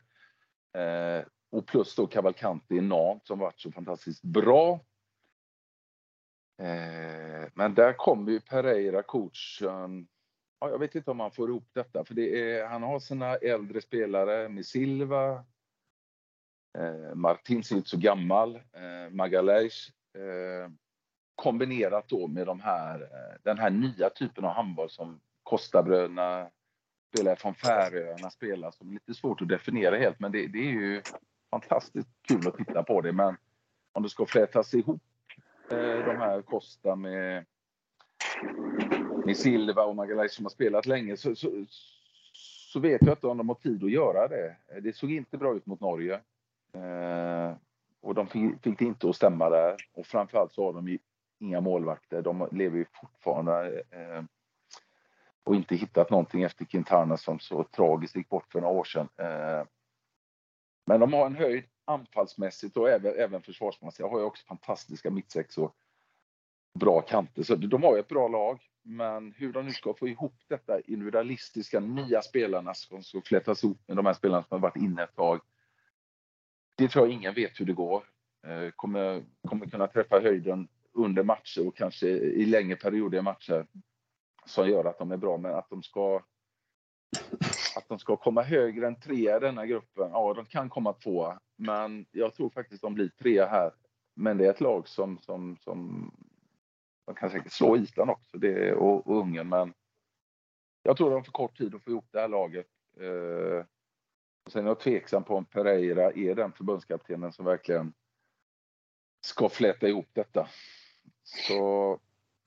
Man hade kunnat ta in eh, pappa Costa ju. Eh, för att gå all in på familjen där. Jag vet inte, spel de här Costa, eh, de verkar väl inte vara startspelare då? Det trodde jag att de skulle vara, men, eller i alla fall den eh, högernian där. Eh, men det är de inte. Han startade inte senast. Det, det, det, kan väl bli ändring på det, men det vad är han, 17 år? Mm. Eller 18 så mm. ja, det blir ja, det blir intressant att se hur, hur han får ihop detta, eh, Pereira. Eh, men jag tror han blir tre. Spännande lag, individualistiskt sett hyperintressant. Men som lag betraktat så tror jag de inte löser högerplatsen nummer tre. Går vi vidare sen, Ungern. En vinst, en förlust mot Slovenien här innan. Ganska tuffa matcher. Eh, var kul att se eh, Ungern som, som har något emellanåt, men frågan är över tid. Så här många tuffa matcher som hägrar. Fick en tung skada här på Adam Juhas, eh, mittnian i Benfica här precis innan här i början på januari. Högernian Marte som också varit otroligt bra, är fortfarande knäskadad. Två tunga avbräck har gjort att de får spela mycket. De spelar som bäst med Lekaj fortfarande eh, som mittnio. Sen har de ju ganska bra spelare med Sita, Bordo. Eh, de har Banhide som en magisk eh, linjespelare. De har Mikler till och från eh, 38-39 år nu så det, det är ett lag som kan få till det. Eh, de, mot de här lagen i gruppen här, ändå svårt att se att de skulle kunna ta Island. Men eh, Ungern är Ungern, man har trott på dem i många år, de har inte fått till det. Nu helt plötsligt tror man inte på dem. Så tror jag det är lite överallt i Europa. Då är det kanske precis det de behöver, slå lite underifrån, lite uträknade. Jag tror de blir två i denna gruppen. Eh, men de är svårbedömda. Eh, efter att man har trott på dem i några år så tror jag inte på dem. Tyvärr för dem. Och sen kommer väl ja, ett av de mest hypade lagen eh, överallt, Island. Och tog de mot Tyskland igår, låg under med 5-6 mål stora perioder och slog de om och så vände de på slutet, vann med 1. Eh, och har en fantastisk startuppställning på nio meter där med Palmarsson, Kristiansson och Magnusson. De spelar en, en handboll som är ja, kanske det häftigaste att titta på tycker jag med den så snabba och så skarpa eh, i sinnet och hitta och göra någonting i sista sekunden. Eh, så det blir svårt att möta dem. Hallgrimsson, än en gång, kan han spela som han gjort i Nantes i år, målvakten, så kan det bli något riktigt, riktigt bra av det här laget. Fantastiska kanter, mittsex, okej. Okay. Eh, men på nio meter då med dem som jag nämnde har ju Trasta som skadad igen i knät otroligt tråkigt. Frågan är om han kan komma tillbaka. Han var ju riktigt på gång i Kielsen när han skadade knät. Det hade förmodligen varit den balansspelaren de hade behövt för att kunna sikta än högre. Eh, nu är det lite tunnare just det tycker jag på mitt nio. Eller det blir inte alls den typen av spel med Kristiansson som hade kunnat bli med Trastason. Men har bra spelare att byta in. Smarason också duktig igår så... Nej. Eh, och Gudmundsson som coach har ju varit med för minst sagt 33 år ser jag att han har varit coach. Och han har ju en och annan räv bakom örat. Eh, det blir spännande att se Island. Eh, roligaste laget nästan att titta på. För en som inte har kanske tittat på så mycket handboll så är det otroligt fascinerande att se hur de spelar. Det var väl min dragning om grupp D. Robin, det är din grupp. Ja, det är min grupp, ja, men eh, det finns väl inte så mycket att tillägga. Men eh, Eh, Sydkorea vet vi ju inte, vi vet ju ingenting om dem. Nej. Men, men eh, Ungern då när de floppade senast eh, på hemmaplan förlorade de väl mot Nederländerna där med, med Nederländerna spelar sin, sin eh, kontringshandboll, snabba handboll. Ligger det inte en skräll i luften här i premiären eh, att Sydkorea, om nu eh, de är lite bättre än vad vi tror, att de skulle kunna ta Ungern?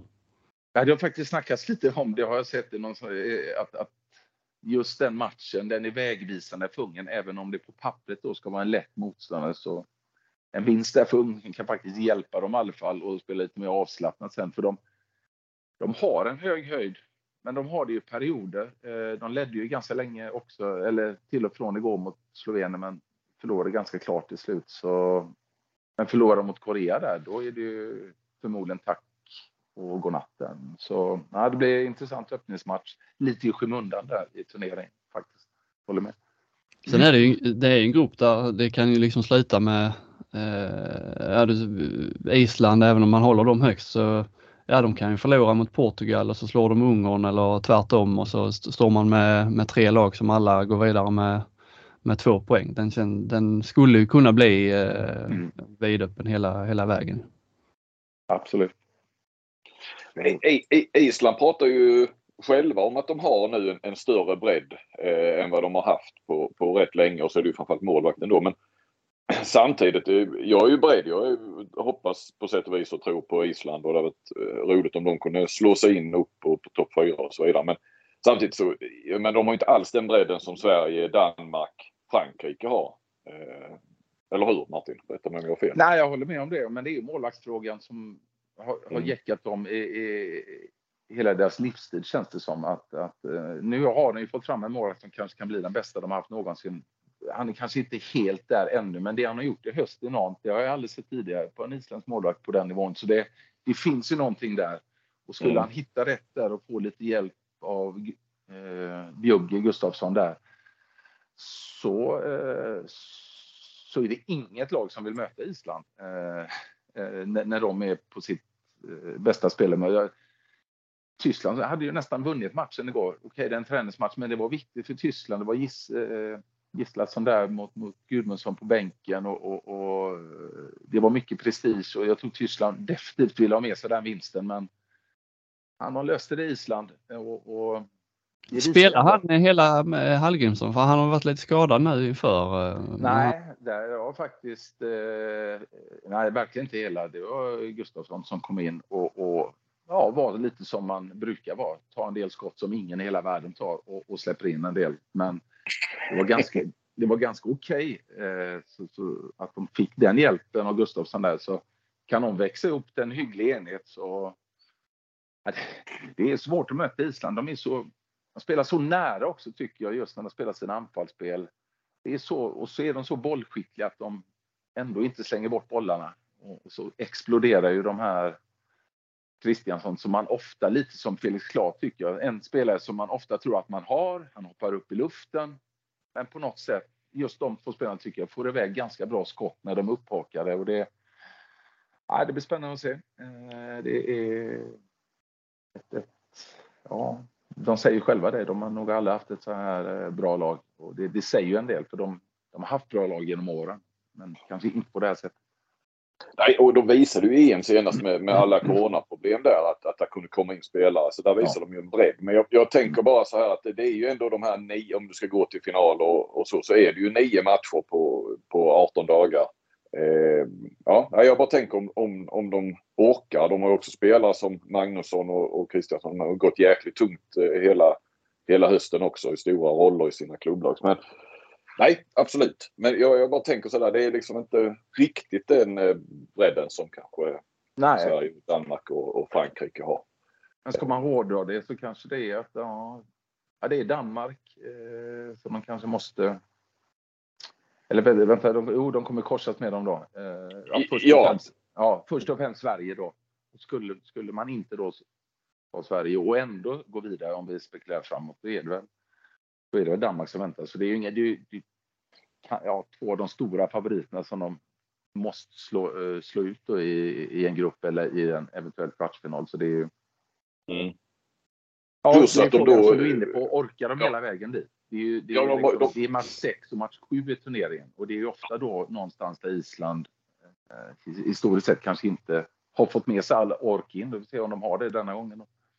Och de har ju ett, också ett helt klart tuffare gruppspel än till exempel Sverige och Danmark ja. har. Eh, Sverige och Danmark har ju tre skrattmatcher nästan. Vi ska ja, nästan. Medan, ja, medan de har ju åtminstone två riktigt tuffa matcher innan de ens har kommit in i mellanrundan. Eh, Japp, vi går vidare med grupp er då, eh, som också lirar nere i, i Polen.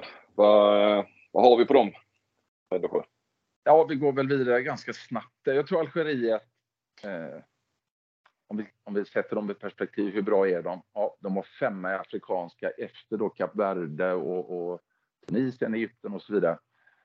Eh, de, blir, de, de, kommer inte komma bättre tror jag. Det är ett lag som, som eh, helt okej, okay, men räcker inte till. Så, det, det behöver inte prata mycket mer om dem. Sen kommer vi till Qatar som, som har en av de största coacherna genom alla tider, det vet vi om. Valero Rivera, eh, Marso, Frankis Marso. Eh, vet inte varför han inte är med, men är inte med och har ju varit den bästa offensiva spelaren överlägset de sista åren. Nu är han i och för sig 11, 35-36 år, så det, frågan är hur, hur länge han orkar. Så hörde jag då att Capote kan, kan vara skadad. Så eh, Nej, jag tror det blir tufft eh, för Qatar, för det verkar inte som att det har kommit så mycket nya spelare som, som kan slå sig in som det har gjort i, i många av de europeiska lagen. Så för att lägga lite mer tid på de andra lagen så lägger jag Qatar på en tredje plats där. För att sen gå vidare till en sån där match som avgör väldigt mycket. Tyskland eller Serbien, och det är inte lätt att välja mellan dem. Men jag lägger Tyskland tvåa där. Eh, det blir säkert tvärtom. Men jag tycker Tyskland, det jag såg, eh, det jag sett av Knorr, som spelar både fram och bakåt, det varit otroligt bra. Tack ju nej sist i EM. Jag tror det var för att han inte ville vaccinera sig. Det var lite, eh, eller om jag tolkat det fel. Ja, men det var något sånt. Det var något ja, lite det här Djokovic eh, på något sätt. Jag vet inte om det var exakt så, men någonting så. Nu är han med. Ser makalös ut, tycker jag. Eh, världsmålvakt i Wolf. Superbra eh, tycker jag han är oftast. Eh, och så har de Golla då. Eh, som jag också tycker är en av spelarna som är otroligt bra. De är ju även Kolbacher. Men ett spännande lag, lite nybygge. De har borta de här brutala spelarna med Wincheck och Pekeler. Alltså det, det, det, de ska hitta något nytt där och, och, och till, och, till och från så ser de riktigt intressant ut. Nu höll de inte senast mot Island, men det är ett lag det är en 50-50 match kanske mot, mot, mot Serbien tror jag. Eh, bra dagar så hotar de många lag där i Tyskland. Eh, men det är ändå ett lag som är under utveckling och uppbyggning tror jag. Så, så de är inte helt klara i detta mästerskapet. Eh, Knorr och Köster som hade ett litet genombrott sist. De, har, de behöver ta lite, lite mer steg, ligger lite efter för att komma upp på den absoluta världstoppen. Men ja, Häfner som fortfarande också är, är ganska bra. En del intressanta mittnior från Leipzig, Ernst och Witzke. Skapliga kanter, Grötzky är tillbaka, var här lite mer sist. Eh, Mertens och Damki på vänster. Alltså, det är ett bra lag. Kan, kan störa många lag. Eh, 50-50 mot Serbien. Jag tippar de två här.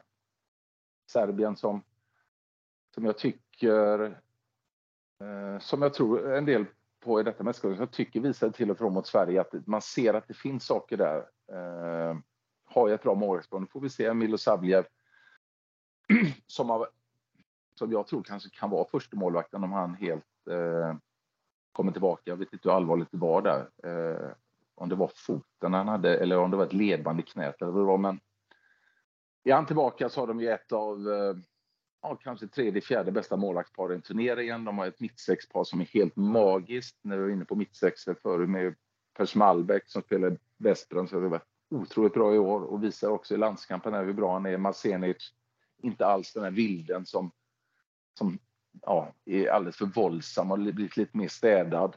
Otroligt bra också tycker jag. Så där har de två kalaspositioner. De har Illich på vänsterkanten, leder skytteligan i franska ligan.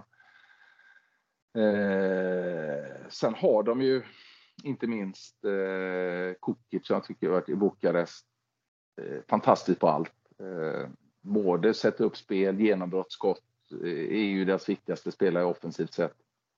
Jordic, okej, okay. gör en del mål, har varit bra i många år nu. Och så överraskar de lite tycker jag på högernian där med Vegin och Nikolic eh, just mot Sverige. Jag, jag, jag har lite frågetecken med den positionen, men efter det jag såg där och även hade lite snack med Ola som Lindgren eh, som varnade lite just för att eh, de är skapliga på den positionen så har de ett komplett lag och kan vara obehagliga för väldigt många lag. Inte minst för att de har så bra målvakter. Så jag sätter Serbien som etta där. Men, men, men lurig coach i Tony Gerona också som verkar ha fått till någonting som de har jobbat med i många år där. Eh, när Ninadic var med så fick de inte till det. Eh, en gudomlig spelare, men de tappade det här lag, lagmässiga. De tycker det är ett lag som jobbar på varandra och förlitar sig inte bara på en spelare. Så nej, ett lag som blir bättre och bättre som, som eh, kommer att vara jobbiga för alla lag att möta. Så de tror jag vinner gruppen. Slänger in eh, Dodic, eh, mittnia, vänsternia, den unge där som är en av världens största talanger har nog räknats som. Han är väl 20 år. Fick 19 va? Ja, ja, ja, till och med det kanske. Du nämnde nog inte honom va? Eller missade jag Nej, jag nämnde inte honom. Nej, jag vet inte hur många spelare vi ska nämna egentligen. Nej, nej, nej. Men, men, men i och med att du är på hugget så kan... ska du alltid rätta mig på hur gammal han är. Nej då. Ja, eh, ja. Eh, hade du några inspel på, på eh, den gruppen eh, Robin? Nej, bara att eh, det är ju eh, Tyskland där känns som att Nej, jag bara, de, ni, alla, det är många som pratar om Serbien ju, ni pratar också om Serbien, men eh, tyskarna håller jag högt upp. Eh, det, det, är mitt enda min enda rättelse till, till eh, Frändesjös tips. Men han vågar inte sätta Tyskland etta i gruppen nu efter tipset på dam-EM. Som inte... Nej, exakt. Så det är därför du, du tonar ner dem lite nu. ja. ja. Vi går vidare till eh, grupp F. Ja. Det ska vi se hur vi har rankat dem. Ja. Där har vi väl inget sånt här botte superdåligt Nej, nej precis. Det är inte helt lätt att lägga en, en fjärdeplats där faktiskt. Eh, det han, ja. Jag, om man bara ska prata lite generellt om gruppen så Nederländerna där, man frågar ju, det är intressant att se vad de tar vägen nu. De har haft det ganska tufft här inför. Kartlagda, kan inte överraska som de gjorde för ett år sedan. Eh, har sina superspelare eh, i Smiths och Steins eh, och har en, en skaplig första uppställning men tufft när de ska bara byta. Så jag tror de kan få tufft i alla matcher. Det kan bli ganska jämna matcher. Att Norge vinner gruppen, eh, det råder inget tvivel om. Och sen är det ganska jämnt. Men ska jag tippa så tippar jag nog Argentina som fyra.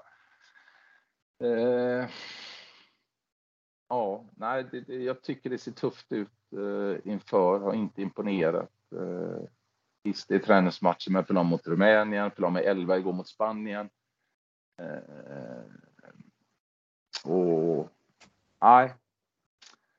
Eh, jag, jag, jag är tvungen att lägga dem på fjärde plats och, och sen lägger jag Nordmakedonien på, på, på tredje plats där. Eh, som också har bytt ut en hel del. Jag vet heller inte helt vad det tar vägen med dem. Eh, förlorade klart mot Kroatien här för några dagar sedan och fram med någon boll här mot Montenegro. Det är väl den kategorin som, som inte ska kunna stöka till det för de ja, 12-13 bästa lagen i turneringen, men som ligger den kategorin under där. Eh, och behöver nog några år till på sig. De har eh, rutin på bänken i Lassarov, det råder inget tvivel om det. Nu är han ganska färsk som coach, men eh, jag, jag är tveksam om de, om de når högre än en tredje plats i denna gruppen. Kan också komma två eller fyra, men jag tippar de trea. Sen är det just då Nederländerna. Jag tror de kan lyfta och komma tvåa i, i gruppen här. Eh, jag har varit inne på dem. Eh, Steins och Smiths är ju på en helt egen nivå i det här laget. Sen har de en skapliga spelare, ganska okej okay kanter med Bomhover och, och, och Schagen som, som gör en del mål. De är också 33 och 34 år så det är ju lite mer rutin där. Den största rutinen är väl Staffan Olsson då vid sidan. Eh, har inte haft den så länge, så egentligen vad han kan hitta på där. Jag såg dem mot Frankrike här när de förlorade med 43-32. Det var ganska jämnt länge där, men helt plötsligt så, så eller jämnt, 3-4 låg de ner och sen var det helt plötsligt 10. Det bara visslade till och ja, det blir intressant att se. De kan komma förmodligen två här. Eh, vill se lite hur de tar sig an turneringen här med tanke på att de var så hypade direkt efter senaste mästerskapet där de gjorde någonting helt otroligt. Så för att gå vidare till Norge.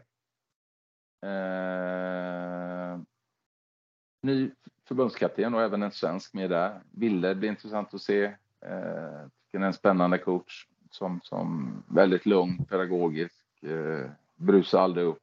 Eh, gillar hur han eh, tar sig an sina spelare, hur han kommunicerar med dem. Eh, sen får vi se hur långt det räcker givetvis. Eh, en spännande coach. Eh, den stora frågan i Norge är hur bra blir Sagosen? Jag har sett på några matcher här. Det här som vi har sett Sagosen innan skadan, när han mer eller mindre kunde gå rakt igenom vem som helst eh, med sina genombrott. Det har vi inte sett hittills sedan han kom tillbaka. Nu vet jag inte hur mycket han har gått för det de sista matcherna här. Eh, är ju väldigt bra i spelet. Sen som man mer ser spelalternativ eh, än sitt egna alternativ, vilket kanske kan vara bra också för Norge som som kanske har blivit lite, lite för mycket för Sagosen. Men å andra sidan, det har ju nästan gått vägen till både ja, till VM-guld. Eh, de har ju varit i de här finalerna i alla fall, eh, även om de inte har räckt hela vägen. Så Sagosen, det är nyckeln hur långt Norge går. Men de ska kunna gå till en kvart och kanske möta Spanien eller Frankrike. Det, det, det tycker jag de ska lösa. Eh, målvaktsfrågan. Förmodligen Bergerud etta och sen vad som därefter. Det, det vet vi väl inte. Ja, bra kanter i Barthold och Björnsen tycker jag. Stabila kanter, bra fram och bak, snabba som tusan i kontringarna. Det är ju deras eh, viktigaste del, kontringen. Eh, bra mittsex i Gullerud. Eh, tycker han är en otroligt skicklig spelare både fram och bak. Kanske lite underskattad. Såg Johannesen igår blir inte klok på honom där, undrar egentligen vad han är. De är glada att han är tillbaka och det förstår jag, men det måste... Ja, spelat så jättemycket i Flensburg sista tiden. Det är ju en spelare som har en hög höjd, men det var ett tag sedan vi såg den också. Det är nog viktigt att få igång honom i och med att han är så viktig båda vägarna. Även Toft som var duktig senast har också haft skadeproblem. Och då Sagosen, så det är en del spelare som, som, som, som de nog vill ska lyfta röd, stora utropstecket nu inför ser smällfin ut. Eh, ja, bara sågar sig igenom vad som helst egentligen. Var du på väg mot smällfet kändes det som? Nej, verkligen inte. Nej. Eh, och så Rankin där också. Ja, Rankin är bra. Ja, det är en, det är en kanonposition de har. Röd, ja? Nej, Röd har väl missat två senaste mästerskapen. Ja. De har ju varit lite skadedrabbade på, på viktiga, ja, ja, ja, Nej, alltså han satsar ju. De, jag förstår ju tyvärr att han kan vara skadad ibland för de här satsningarna haft de här två matcherna jag sett de sista dagarna. Då hoppas man bara att det, att det inte är något, men att det inte blir något för försvararen är ju också. Det blir ju dueller där som är tuffa, men eh, han har gått segrande ur dem och ser bra ut. Norge som alltid bara, bara Sagosen har det varit de senaste mästerskapen. Nu känns det då, nu liksom är det han som är frågetecknet och de har, de har ju lite bättre bredd. Det har de. Det håller jag med om. Eh, men för att det ska bli något riktigt, riktigt bra så är det ju Sagosen eh, som måste upp och närma sig den här supernivån. Och det är frågan om, om, om man kan det. Eh, och Sallevan är ju jätteviktig, men han spelar inte undermycket Magdeburg offensivt. Det är ju bra bakåt, bra i kontring, men kanske lite tunt och offensivt tyvärr. Han Gröndal då som har varit så uppsnackad? Ja, jag tycker han hade sin kanonsäsong i fjol. Jag tycker han inte varit lika bra i år. Eh, men är ju en helt annorlunda spelartyp och påminner ju mer och mer om de här slovenska mittniorna. Som studsar en del, går i djupet, växlar och, och, och spelar bollen mer på ett annat sätt som Norge kanske inte har gjort så mycket tidigare. Norge snackar ju väldigt mycket om isospel, alltså isolation. Sätta upp en spelare i i en duell en mot en. Men jag tror ju någonstans att de Gröndal då är en spelare som kanske vill spela bollen mer, att de kanske Sverige, Sverige snackar mycket om bollsläpp, bollsläpp och låta, låta bollen göra jobbet. Och jag tror Norge kanske vill ha lite mer av det och inte bara köra det här isolationsspelet som också är ganska krävande och tufft. Alltså det, gör ju, det blir ju skador på det. Och det är Röd, Johannesen, även Sagosen, det är ju produkter tycker jag eller de, har ju spelat mycket det spelet och det sliter ju något hejdlöst om du hela tiden ska gå på de här brutala genombrotten. Så för att de ska hålla länge i turneringen så tror jag de, de måste ha lite mer eh, släppa bollen lite bättre för annars Annars kommer det eh, både göra ont för dem själva och för motståndare och det är frågan om de orkar då spela det brutala spelet som, som eh, de har gjort emellan. Ja, då rullar vi vidare till Grupp G som spelas i Jönköping. Mm. Och där har vi en otroligt spännande duo i toppen där. Premiär också. På, eh, Uff, ja, eh, ja, USA Ja, det är svårt att få mycket info om USA, eh, men eh, de kommer sist där i den gruppen, eh, tror jag. Men det kan ju bli som Robin inne på, den Marocko där. Det, det, men Marocko eller USA på de sista platserna. Jag lägger Marocko trea där och så går vi direkt vidare på de här. Jag hade Kroatien, alltså när, snackade med dig för ett tag sedan eh, Johan så, så ville du ha lite tips och sådär men i väldigt god tid inför mästerskapet. Ja. jo, vi har ju tidig pressläggning på den där bibeln. Ja. Jag skulle ja. bolla lite. Och det händer ju en hel del. Eh, ja. Så ja, det, det kan gå hur som helst. Som jag sagt i många sådana här två två hästars race. Så jag lägger Kroatien tvåa här. Det, jag har inte sett dem så mycket. De, eh, de har också en hel del skador som eh, en del lag har med Cupic, Lucin som också gjort fantastiskt bra i Wisla Plock och så Mandic, Pavlovic och Mamic. De har, ju, de har ett koppel borta och sen har de valt bort en del. Jag vet inte om Pesic också är skadad, målvakten. Chego är inte med. Så de har gjort en stor, ett stort omtag här tycker jag, Horvat eh, och, och Balic genom att satsa på lite mer nya kort i målet. Eh, Deslavic i Zagreb kan vara en sån spelare som 30 år och inte gjort en landskamp än. De har gjort jättebra i år i Champions League. Kan bli eh, ja, någonting som kan slå igenom lite i skymundan här i turneringen. Så, så det blir intressant att se eh, målvaktsposten där givetvis. Eh, och sen är det ju de här eh, Karasic, Sindris. Det, det går ju inte att komma ifrån att de kommer vara otroligt viktiga för, för laget, inte minst i det offensiva spelet. Har Martinovic på högernie, som, som också gör en hel del mål. Ha med Mosa på, på mittsex. Eh, Sushna i, i Wisla Plock, den här stora helt livsfarliga försvarsspelaren som, som eh, härjade väldigt mycket på Kielce här när de slog dem här för några veckor sedan. Så Ja, ett spännande lag. De har ju en bredd i Kroatien eh, som, som, som är väldigt, väldigt stor. Att de kan fylla på eh, när de har så många spelare borta. Men jag trodde på dem för en månad sedan, men efter att ha sett Egypten Eh, i den här matchen som jag var inne på lite tidigare mot Frankrike så lägger ju ändå Egypten som etta i den här eh, i den här gruppen eh, som senare då ska korsas med, med, med Sveriges halva. Som har en del spännande spelare som inte har varit med tidigare. En ny målvakt, en ung kille från Al-Ali.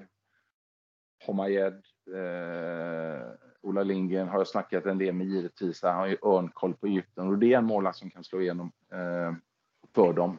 El Tayyar är ju inte med som har varit en spännande målvakt. Men som inte har fått till det helt och hållet i år så det det blir intressant att se på målvaktssidan. Eh, stora bortfallet är ju givetvis att Yahia inte är med. Eh, men eh,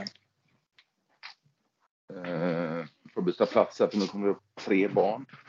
Där jag var. Vem är det som bestämmer där hemma? Nah, det, är ju svårt att bestämma just nu. Eh, det är bara att anpassa sig. Jag sitter här så jag får gå ner. Jahia borta, då tänkte jag att ja, det här löser de inte. Eh, men ja, eh, de har ett fundament tycker jag. De, de, de, spelade, de kan spela ett försvarsspel som är bland de absolut bästa i turneringen. Det de gjorde mot Frankrike, eller de bara höll ner Frankrike på 33 mål med, med sådär målvaktsspel eh, imponerar mycket. Det var ju som sagt var en match som såg ut att gälla nästan på liv och död. Och, eh, de har den här Hassan Kadda som ska till Kielce, 22 år, eh, 2,05 lång med hejdlösskott. Eh, det är en spelare som, som smyger lite där bakom. De har Alisain, de har Eldarra. De har en ny jätteintressant högernia som bara är 19 år, Said, eh, Eh, som också spelar i Al-Ali, som var bra mot Tjeckien här. Så de ändå en, en, en annan skaplig skytt där i Måsen Ramadan på högernie också. Och sen Mitnil Kahiri. Eh, så, så de, och så Hesham då givetvis som spelar i Jobomir Vranjes NIM. Så de, de har en hel del gubbar att välja på. Bra linjespelare. Al El Masri, den här tuffe, brutale försvarsspelaren. Eh, Shebib, eh, Mamdou, alltså den här andra som är väldigt bra offensivt. Så Parondo då som har, har varit där ett tag. Så nej, Egypten blir obehagliga ändå utan Yahya. Jag trodde inte de skulle vara det, men jag tyckte de... Det var saker som jag inte skulle tro skulle falla på, så, på plats på ett så bra sätt. Så jag tror Egypten nyper denna första plats kommer bli en obehaglig motståndare då i nästa vända för Danmark och kanske då om de går vidare då för, för, för Sverige eller Island eller vem det nu än blir. Så ja, Egypten har kommit tillbaka i världstoppen för att stanna tror jag definitivt. Och det är ju kul med tanke på det vi var inne på tidigare att det är så mycket europeiska lag så det är ju dunderviktigt för, för handbollen globalt sett. Verkligen. Då tror jag vi går vidare till grupp H. Eh, Danmarks grupp spelas i Malmö såklart. Ja, då har vi den. Den är inte lättippad om vi börjar nerifrån. Alltså Belgien är ju ett lag som som har gjort en del bra resultat under året, har gjort det bra inför, har slått Marocko, slått Iran, eh, förlorade i och för sig klart mot Polen, men det är ett lag som ändå, inga namnkunniga spelare, eh, kämpar för varandra. Eh, vänta lite, vad är det Nikolaj? Nej, inte än. Du väntar fem minuter. Eh, ska vi se. Ja, Belgien ja. Eh, så, mm, bra målvakt eh, Lettens i Toulouse. Jättebra målvakt. Och sen ett, ett jämnt lag utan att egentligen toppa. Men de, de är strukturerade. Ja, en, så är fransk, den coachen Sylla. Så mm, får väl ändå lägga dem på fjärde plats här. Men de kan, de kan komma för ett sånt lag som Bahrain som jag har lagt trea. Två mm. asiatiska, spelat ganska jämnt med Qatar. Svårt, haft tufft nu inför i och för sig både mot Argentina bland annat. Och, eh, men jag lägger dem trea. Tvåa lägger jag Tunisien som är ett lag som en bra dag, har vunnit alla matcher inför, så pressar de många lag. Eh, storväxta, spelskickliga. Eh, och den gamle mittsexan som, som var i Kristianstad, tror jag, Jaballa, eh, gör det riktigt bra på mittsexa. Så det, ja, det är ett skapligt gäng, men jag tror de blir tvåa för att möta kanske den största guldfavoriten. Ja, kan vara den största, i alla fall om vi, om vi är objektiva. Danmark. Eh, ja. Dunderpar i målet, Landin Möller. Eh, svårt att ta ut den, tog bort Nilsen.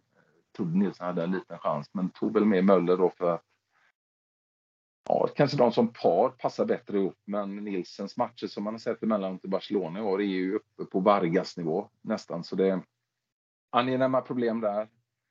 Och, och åker över bron med bara två målvakter. Va? Alltså ni, ja, de har bara ja. två i två. Det är ju ja, rätt intressant när man har kanske den bästa, alltså bredaste målvaktsuppställningen mm. överhuvudtaget. Vi har ju inte ens nämnt Jannik Gren och sen har vi ju han i heter nu Magdeborg som varit jäkligt bra på slutet här ju. Eh, som man knappt hört talas om. Eh, och så ja, men alltså, de har ju... tänker jag. Eh, ja, ja, ja, ja, ja, självklart. Men jag menar du, de har fem, fem toppmålvakter i Europa och de väljer då, de flesta åker ju med tre ändå. Ja. Eh, ja, men de kanske vill vara tydliga där och, och ibland kan det vara jobbigt att ha tre. Alltså det, jag var inne på det med Sverige innan. Det, det, ja, det är härligt att ha tre målvakter, men du ska också få ihop den här konstellationen så att det, så att det lirar på ett bra sätt. Så det, han, har, han har säkert dratt detta fram och tillbaka, eh, Jakobsen, med sina kollegor och målvakter och allt möjligt. Men det är ett bra par, inte minst. Eh, Topp två tycker jag. Jag tycker Spanien är bäst. Bra kanter. Landin, Spelar tvåa bakåt, superviktig att ha med honom. Även om Jakobsen kanske är vassare framåt så är Landin en som kan täcka en tvåa och på så sätt så minimerar de bytena. Lindberg med. Ös in mål i Berlin. Tror någonstans att Hansen kanske blir första valet ändå.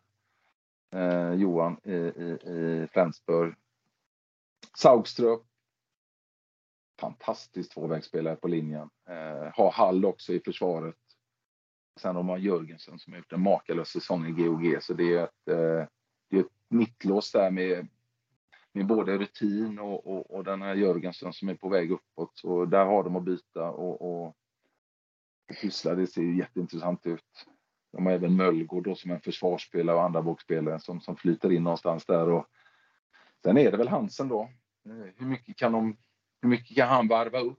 Han kanske och hur ska de spela Danmark? Eh, men det kan vi komma tillbaka till spela, eh, senare när jag gått igenom eh, spelarna. Jakob Holm, annan spelare som fantastiskt bra. Pyttlik, en av de unga nya som kan slå igenom. Möller, som har varit så skadedrabbad i Flensburg, som är väl den spelaren som kan skjuta lite utifrån i det här laget. Gidsel, ja, alla vet vad Gidsel kan nu för tiden. Hoxer, Ålborg, makalöst fram och, tillbaka, fram och bakåt.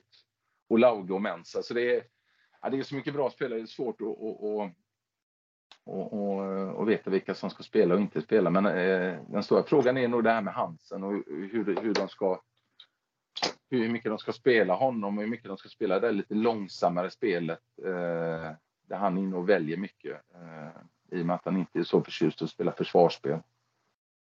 Men överlägset viktigast är att Gidsel är på plats igen. Det är ju det är där allting startar nu för tiden. Eh, men ja, som Sverige, hur mycket som helst att välja på. Eh, så här är det upp till Nikolaj att hitta, hitta en harmoni i det här stjärnspäckade laget så att, så att det rullar på så bra som det kan göra i teorin. Mm. Någonting där Robin på Danmark? Eller Belgien, ditt nya favoritlag? Nej, men det, det, var ju kul att höra att de spelar så oerhört långsamt. Så nu, nu, måste man ju se Belgien här i början av turneringen för att se liksom, hur långsamt kan det gå. Om de är liksom VMs långsammaste lag. De börjar ju mot eh, Danmark och då lär de ju vilja spela långsamt. Tänker jag. Nej, annars eh, är vi nöjda. Mm. Men då ska vi ju nu eh, bara höra eh, lite Frändesjö framförallt och även Robins eh, inspel här på vad som eh, händer framåt. För nu, nu, slår man ju ihop grupper här så att nu blir det intressant. Så nu får vi höra hur eh, det ska gå till. En, en koll bara Martin. Eh, trea i grupp A nu när jag ska börja här. Vilka hade du? Hade du Chile eller hade du Iran? Jag hade Iran.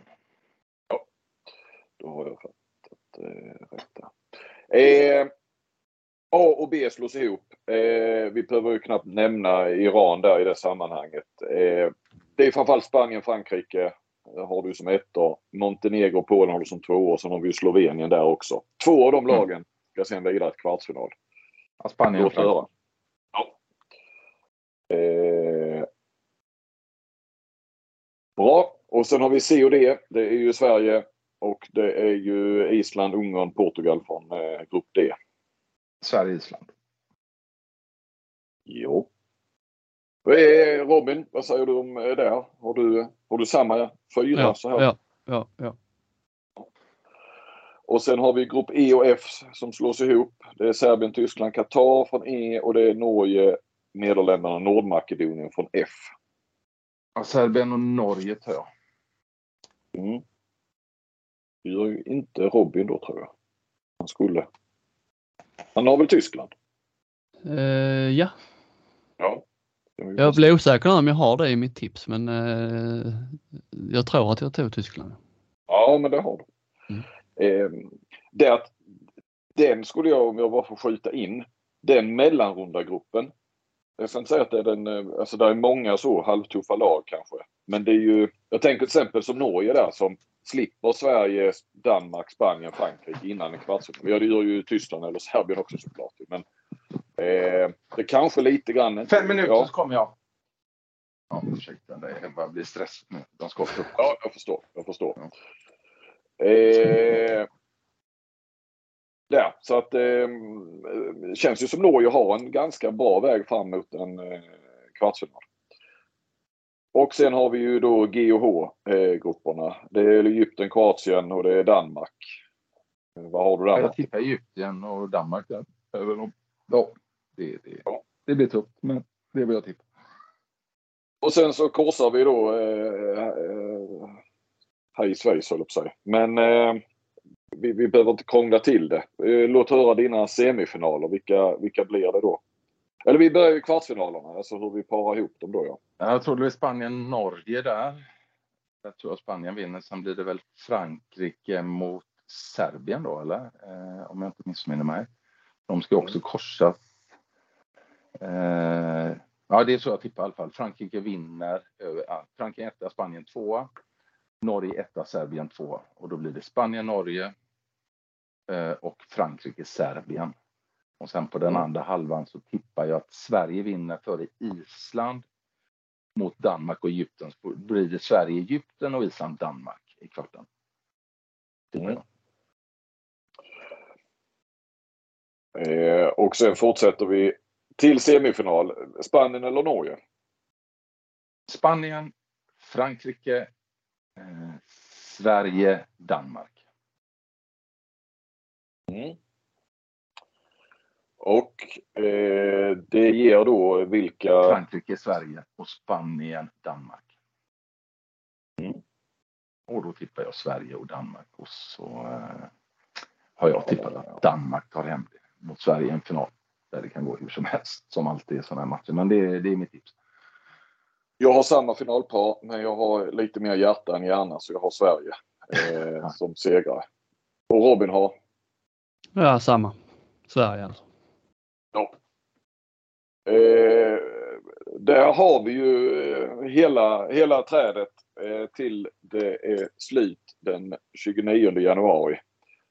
Eh, och vi har ju hållit på ett bra tag. Vi eh, drog igen. Men ni har ju fått alla lag, alla grupper och eh, ni vet vad Frändesjö och, och eh, jag och Robin tänker i alla fall fram till final och eh, världsmästaren. Det hade varit häftigt med Sverige-Danmark Sverige som vi alla tror på i en, i en final i alla fall på Tele2.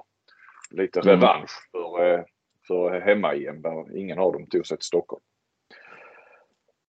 Eh, bra. Ska vi ta och, och runda av den här maratonsändningen nu då?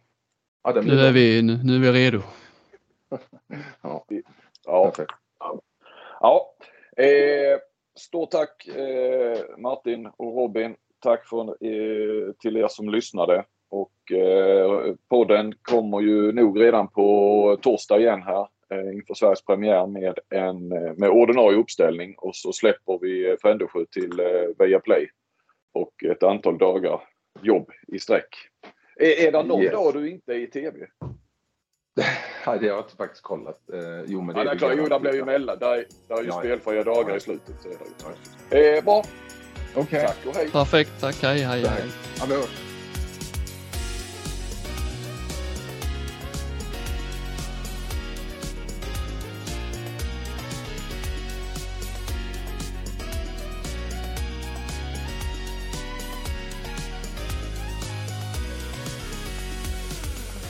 Du har lyssnat på en podcast från Aftonbladet. Ansvarig utgivare är Lena K Samuelsson.